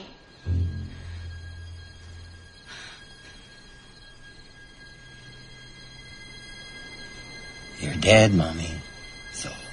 So, die. Oh! BB. Oh! BB! I should have known. You are the best. There's, there is a brief moment where she's totally thrown and she doesn't know how to respond. But when she gets to the point where she goes over and kneels down and hugs BB, the way she looks at Bill over her shoulder, the hatred, the seething resentment in her eyes, how dare you do this? How dare you keep her? How dare you raise her? How dare you put your values into her? And then when she pulls back and goes click straight back into being mummy and um, you know only allowing BB to see the the softer side of her. Again, a fascinating delivery from Uma Thurman and just done so so well. I have great great respect for the way she performed this character, uh, and that's part of it for me. We'll come back to that because there was a bit at the end as well which kind of plays into this. So the bride as a mother then gets to see this weird kind of domestic situation where Bill's making BB a sandwich and talking about uh, uh, her killing a fish in her first brush with intentional caused murder of a fish. And the bride starts to notice that BB is becoming, s- well, has become already sad about killing, but certainly not unaccustomed to it. To a degree where it wouldn't take much from Bill to start teaching her that maybe killing is right, and especially if someone pays you for it. So then when they watch Shogun Assassin, and it, it's, it's fascinating the way that Bill goes, no, no, no, not Shogun Assassin. That's too long. Not, that's the most inappropriate fucking film to show a four-year-old. I love that. That's brilliant. Which is why I'm, I now feel that that's enough reason for me to show Lyra Shogun Assassin. I don't know. I'll wait two years.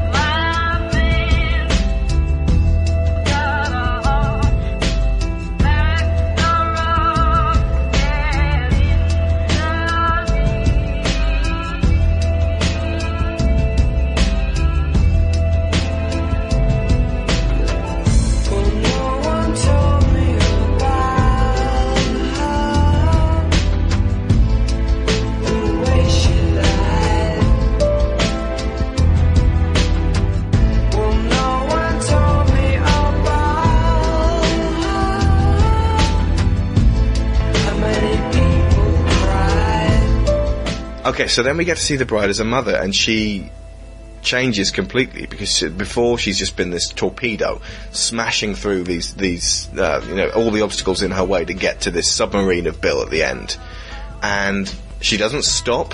Well, she has already stopped, but she's rounding herself back up again. So when she goes back out after putting BB to bed, she's fairly certain she's going to kill Bill again, and she's going to take BB away from this, and, and that is her plan. Whereas Bill's plan is to get her to confront the truth, and for that he uses a truth serum, the undisputed truth. Now, when it comes to you and us, I have a few unanswered questions. So, before this tale of bloody revenge reaches its climax, I'm going to ask you some questions, and I want you to tell me the truth. However, therein lies a dilemma. Because when it comes to the subject of me, I believe you are truly and utterly incapable of telling the truth, especially to me, and least of all, to yourself. And when it comes to the subject of me, I am truly and utterly incapable of believing anything you say. How do you suppose we solve this dilemma? Well, it just so happens I have a solution. Which makes this another absolutely fascinating, absolutely key scene of tension and dialogue. Now, everyone out there who was expecting this to mirror the first one and just have fight after fight, after she's fought 88 guys, how much bigger can you get? If she fought Bill with swords, or it was this big, long, elaborate sword fight, how is that better? What were people who saw one wanting from two that it didn't deliver? Because I got so much more than I was expecting. Mm, This scene between her and Bill, it's, it's all about the emotional battle between them. Ultimately, he beats her down with the truth. He gets her to look at her, her motivations and admit them to herself. And the expression on her face tells you that she's fighting against this. She doesn't want to admit this. When he gets her to confess, no, she didn't think that she would work in that life. Um, in that, you know, working in the record store. It's something she's been clinging to her entire vengeance spree. She's been thinking, I could have made it work. It could have worked. I, I was going to be fine. And Bill took it all away. And Bill says, no. Admit it. It wasn't going to work. And she has to. Although every time I see that scene, I always want to call him on his little Superman story because his argument that Superman was born Superman. No, he wasn't. He was born Kal-El. It's, yeah, he wasn't super on Krypton. Exactly. He's only super because of the world that he gets put into. Yeah. I mean, it, it still works because ultimately, you know, B was not born a killer. She became a killer through the training that she received and, and developed that later in life. And I understand that not everybody is going to know that Superman is Kal-El, but, you know, for the nerds among us, it just makes me go, yeah, you're wrong. I like it. It's a pop culture reference, but there's been many better stories recently about superheroes that actually imply that there is there was something of a superhero in them at all times, and it just needed a radioactive spider bite or a gamma radiation blast to just just bring that little bit out of them. The idea that they're on this track towards doing something extraordinary that can't be uh, avoided. There's um, there's a Marvel series called Stray Bullets, but written by J. Michael Straczynski, who's also implied that Spider-Man was going to be Spider-Man before he was bitten by the spider anyway, where they change things around in the Marvel universe, and I think uh, Captain America flies in the Iron Man suit and things like that. And but the point is that all of the people who are going to be heroes are still heroes. They're just it's in a different scenario. His point stands if the bride dressed herself up as a regular person and tried to live a regular life, her old life was going to catch up with her. But her point stands, she had the right to at least try. Indeed, and she wanted to give BB that opportunity to grow up in a uh, a world where she was unaffected by the horror that other people. O-Ren, it harks back to O-Ren having to witness those horrors and what it did to her, and the fact that the bride didn't want to kill uh, Copperhead in front of Nikki because she didn't want to expose her to that level of um, of violence at that young an age, she understands the impact that that makes, and that's why she. It's not just expose her to violence; it's it's expose her to the most traumatic thing that you can witness. Well, Aside exactly. from the death of your children, the death of your parents in front of you while you're powerless as a child. Probably about the worst thing you can possibly experience. Yeah. It's also significant at this point that Bill, who's been booted throughout the whole film, and they made a very important point of showing his cowboy boots at the beginning and the heavy steps that he's walking along with, is now bootless. He's trying to lure Bee back to him so that she can be mommy. He's doing softly, softly, catchy monkey. He's walking around on bare feet on the rug. She, on the other hand, is very determined at this stage that there's going to be the showdown here. One of them is going to die. In fact, there's a moment when she's in uh, BB's room um, and BB's gone to sleep. She takes her necklace off and puts it on the photograph of herself. And that almost seems to say she doesn't know she's going to get out of this alive. And if she doesn't, she wants BB to have something that's from her because everything she's had in her life so far has been from Bill. She wants to leave her something to remind her that her mother was there, however briefly. And then we get a really good sequence where uh, the you see the bride at the point where she was still a stone cold killer, checking to see if she's pregnant or not, and then the transformation over just the next couple of minutes during her battle with Karen Kim, from the bride as a maiden to the bride as a mother. Immediately, she's uh, suddenly responsible for someone other than herself, and uh, that informs upon her motivation for the whole of, of Kill Bill because the second you take away that responsibility, what is left is not what she was before. You've got a vacuum and she desperately tries to fill it with blood. So then when you put the child back, she overflows emotionally. It takes her a while to get back to the point where she has to actually just finish this one off. And her new quest becomes not about vengeance, but to take BB away from this life and to make sure that it won't come back and get them. So her new reason for killing Bill will not necessarily be for revenge, but for protection. But ultimately, Bill is absolutely right. When it comes down to it, the the reasons for him shooting her in the head are very, very simple. He's a murdering bastard, and there are consequences to breaking the heart of a murdering bastard. And it, it makes the film all this kind of all this talk that's gone on. When it comes down to it, you don't cross people like Bill because you're gonna get fucked up. It's it's impossible to avoid. And ultimately, when it came down to it, Beatrix was being naive when she thought she could run away without incident. She didn't cover her tracks well. If she had wanted to absolutely cement it, she should have killed everyone first. Interesting to say that. I don't know that she necessarily could have. I think it took the years in between. I think at the time she was panicking. She just wanted to run. Um, but But she was naive. She thought that she could. yeah, but in this in this segment, this conversation between them, um, you have what is absolutely one of my favourite lines in the whole thing. I wasn't trying to track you down. I was trying to track down the fucking assholes I thought killed you. So I find you. And what do I find? Not only are you not dead, you're getting married to some fucking jerk. And you're pregnant.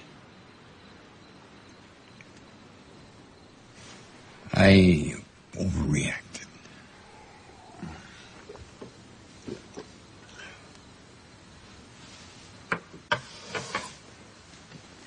You overreacted? Is that your explanation? No, I didn't say I was going to explain myself. I said I was going to tell you the truth. But if that's too cryptic, let's get literal.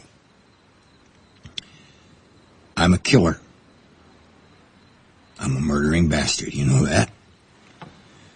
And there are consequences to breaking the heart of a murdering bastard. You experience some of them. Was my reaction really that surprising? Yes. It was. Could you do what you did?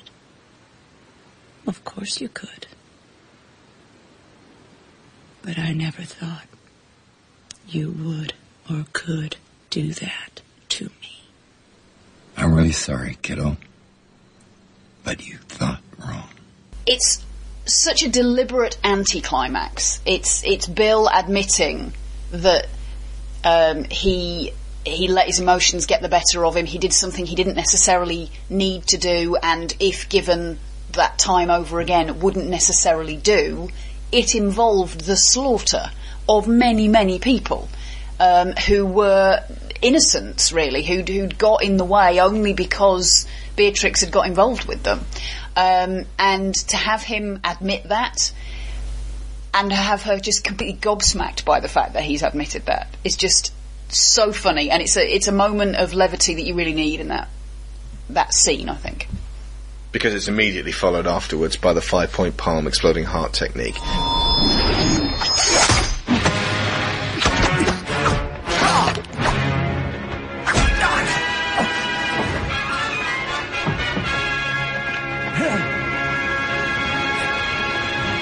And the fight between them is a brief, violent struggle and absolutely warranted.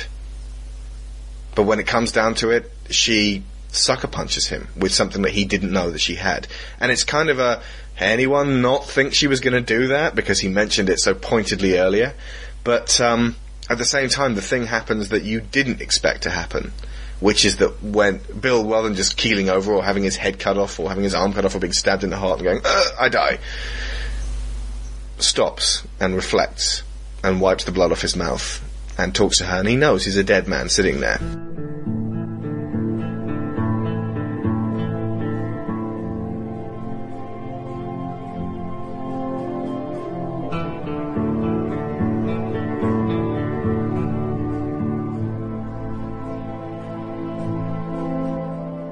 And you, the audience, even though you've been despising this guy the whole way through, even though his, he's got style, feel a pang of sadness because he's going. and I think this is the five point palm technique there's a reason why Pai Mei doesn't teach it to everybody you need to be the kind of person who uh, can bear the weight of not necessarily that power, but the fact that if you use it, you have got to be very, very definite that, that you want that person dead.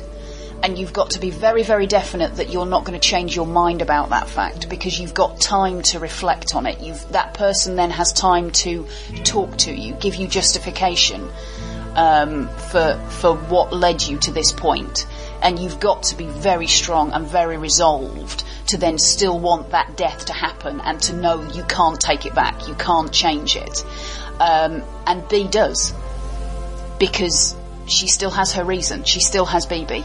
And she knows that until Bill is dead, she's never going to be able to get BB away from that life. And ultimately, that overrides absolutely everything. Any love she ever felt for Bill, any attachment she ever felt to this lifestyle. She's got to override it all for her need to protect BB and take her somewhere where she will be safe from all this.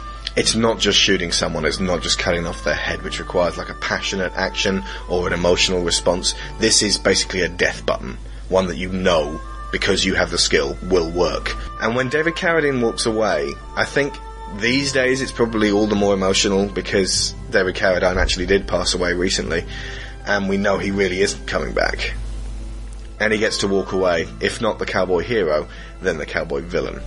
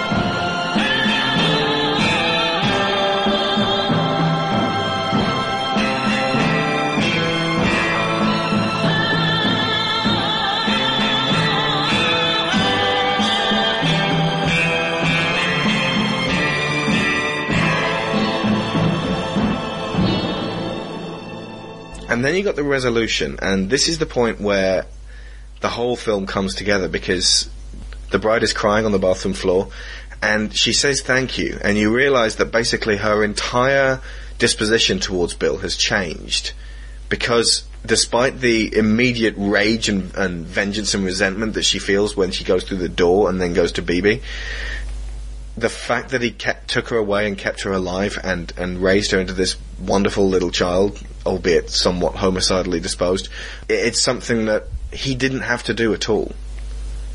And it's given the bride back her life, and more than her life. It's given her something that she could never have had before, and peace of mind with it as well. So it's this is one of the happiest endings to a, a, film about vengeance I've ever seen. again, my interpretation of that scene is is a little bit different. Um, I obviously you've got the fact that when she starts out, she's crying and she's not sad exactly, but it's it's grief of a sort. She is mourning Bill, and then gradually that comes round to crying with laughter because she realizes that she's now got exactly what she wanted. She's got that life, that opportunity to take BB away from it all. Um, the thank you, I previously always interpreted as being just sort of a thank you to the general deity, fate, um, for, for allowing her to pull off what she never truly thought she would. Um, but I think that, yeah, having said that, there is an element of thank you to Bill. But I think it's a thank you for, again, like the others, accepting that he needed to die and laying down and letting her do it. Interesting. I would like to. Well, I, I, maybe I wouldn't like to find out from Tarantino because I like the fact that it can be uh, interpreted in both ways.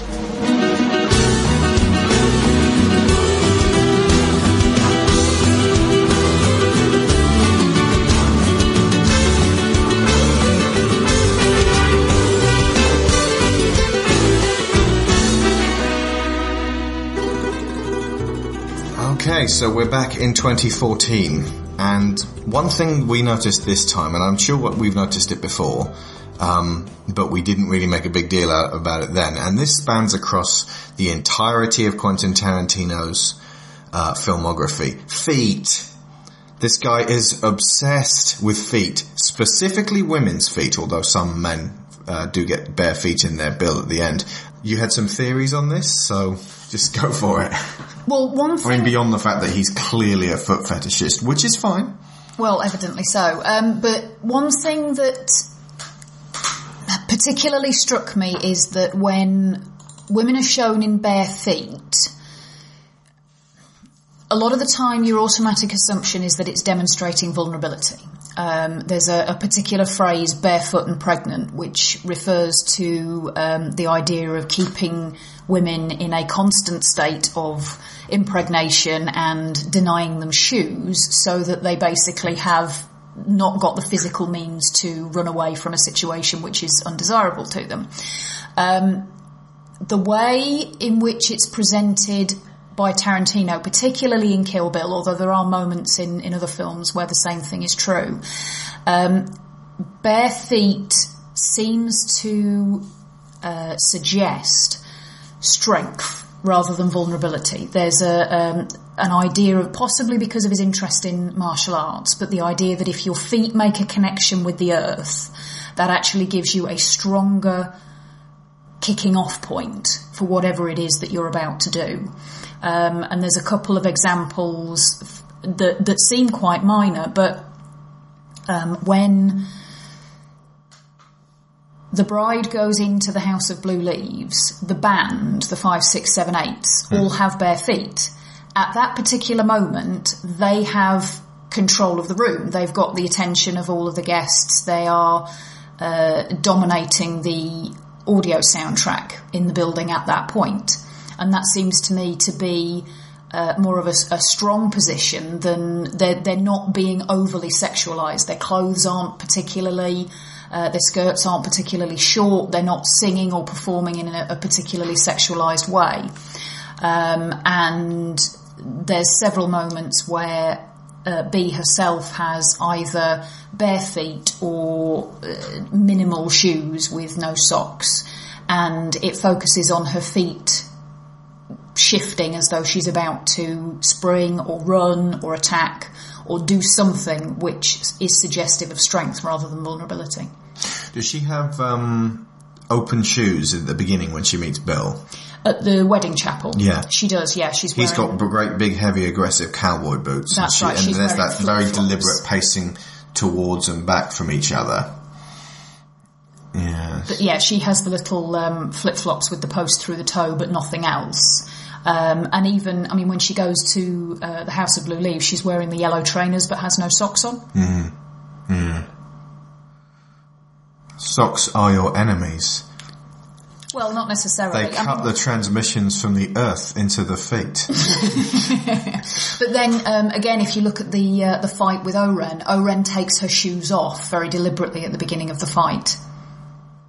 Yes. Yes, she does. Another thing we noticed when we were watching it this time, the Deadly Viper Assassin squad all go off and do different things after B is executed. Copperhead, Vernita Green, goes off and has the normal life that B was trying for.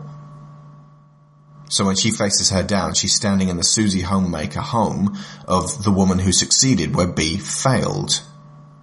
O-Ren went off and became Bill. She became the pimp and the leader of her own assassin squad. She emulated this father figure of hers. Bud went into exile and, uh, Bud put himself in exile and limbo as punishment for everything he'd done without really fully confronting that. Again, he has ambiguous feelings about the whole thing. And Elle took B's place at Bill's side, effectively continuing where B left off. When we were talking about that, it it suddenly hit me that, and I've, I've no idea why I didn't pick up on this before, um, but the uh, maiden mother crone trifecta is actually represented really well. You're going to be hearing a lot of that in this series. Very likely. Sorry. Um, Sorry in advance. but the um, but first of all, the roles that B goes through um, when she's Bill's pet assassin. That's uh, her warrior maiden role. She when goes she's through gi- uh, given to Pai Mei to teach. exactly. She goes through all the training, um, and then at the point at which she's about to move on to the mother role, that gets cut off um, because you could interpret that as Bill trying to uh, restrict her development and keep her as his his maiden. Um, she then jumps forward to, you could argue, the um, the darker element of the crone role, which is where she's coming back for revenge and killing everybody. Um, and then obviously gets to move backwards to, well, it's not really backwards because you can do them in any order, obviously. Um, but she gets to move to the mother role at the end of the film the other members of the squad, certainly the other female members of the squad, all embody these elements as well. So you've got um, O-Ren goes into the position of the crone or the wise woman. She's the leader. She's in charge of all of these people. She's um, gone into uh, a position of power, and also, although it's hinted that Bill has helped her get there, she maintains that power on her own. And that whole scene with the uh, the bosses, where she confronts Tanaka, is about showing that that although she is this petite, um, delicate-looking flower, there is this rigid power to her that means that she is quite capable of holding the position that she's now got. Um, Vernita, as you say, Interesting that you compared her to a flower there. The song that plays when she dies is called Flower of Carnage. fits quite well then, doesn't it?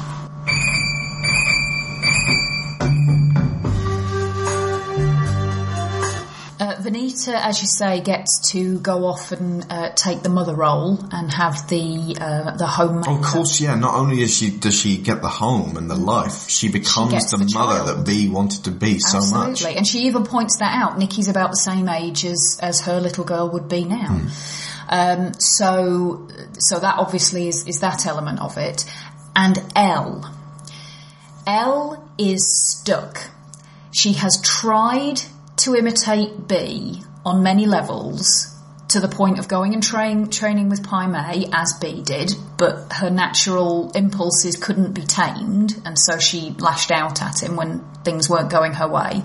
She has this uh, superficial physical representation that is similar to B's in that they both have, you know, they're both Caucasian, both tall, slender, long blonde hair. Blonde is very significant. It is, yeah. It, but it's it's the point of connection between those two, even though they hate each other. They do have this physical similarity. But Elle almost seems to try to step into B's shoes once she's allegedly dead, and she restricts herself.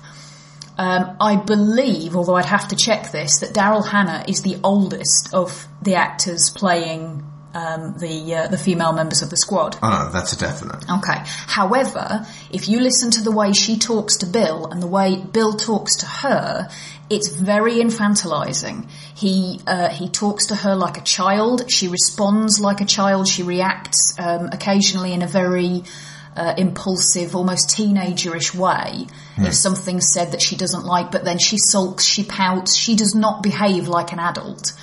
Um, and like I said, it's almost like she's And her revenge on Bud is not very mature either. It's, No. it's spoiled, tantrumy. petulant. Mm. You kill B, I will now kill you in the most skullduggerous way possible. Yeah. But if you, again, if you look at that scene, the way she talks to Bud is not the same way that she talks to Bill. So that element of her is entirely hooked into her relationship with Bill. Yeah. Um, and like I said, I think it's that she's taking on that maiden role that he was trying to keep B restricted at and saying, well look, I will stay here voluntarily. Hmm. And she never left him. The others left, went Yeah, on and did other yeah, things. Elle Elle stays with him. And he doesn't appreciate it. Actually, Bill's last bullet put me in a coma. A coma I was to lie in for four years. Four years on, this is now very, very close to your favourite film. So it's it's interesting that it hasn't changed for us. It's it's actually gotten better for me.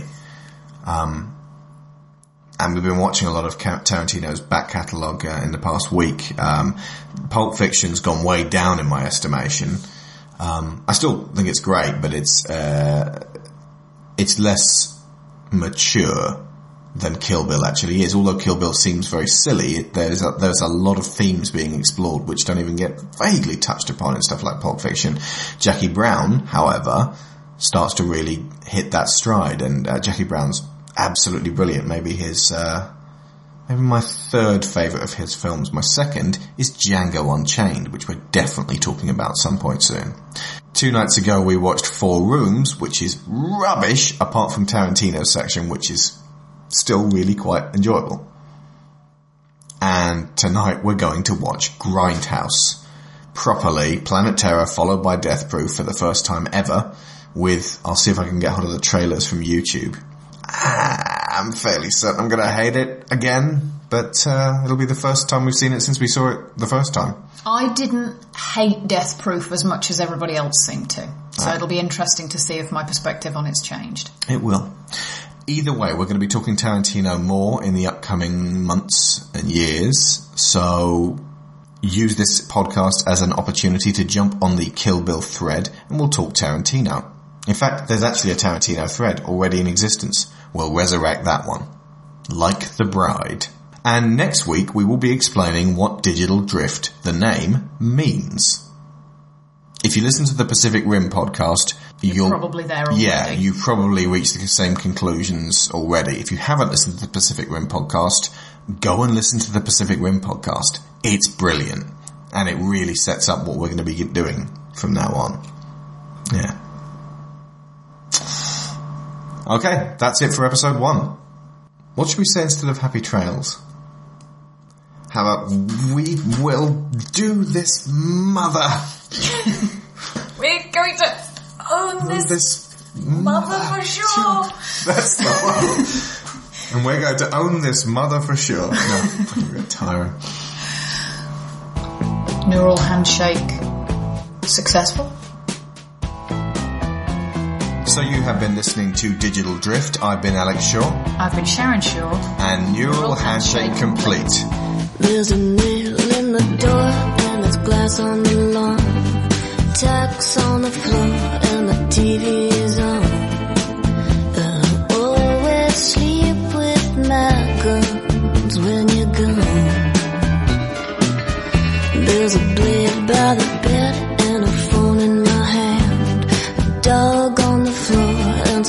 some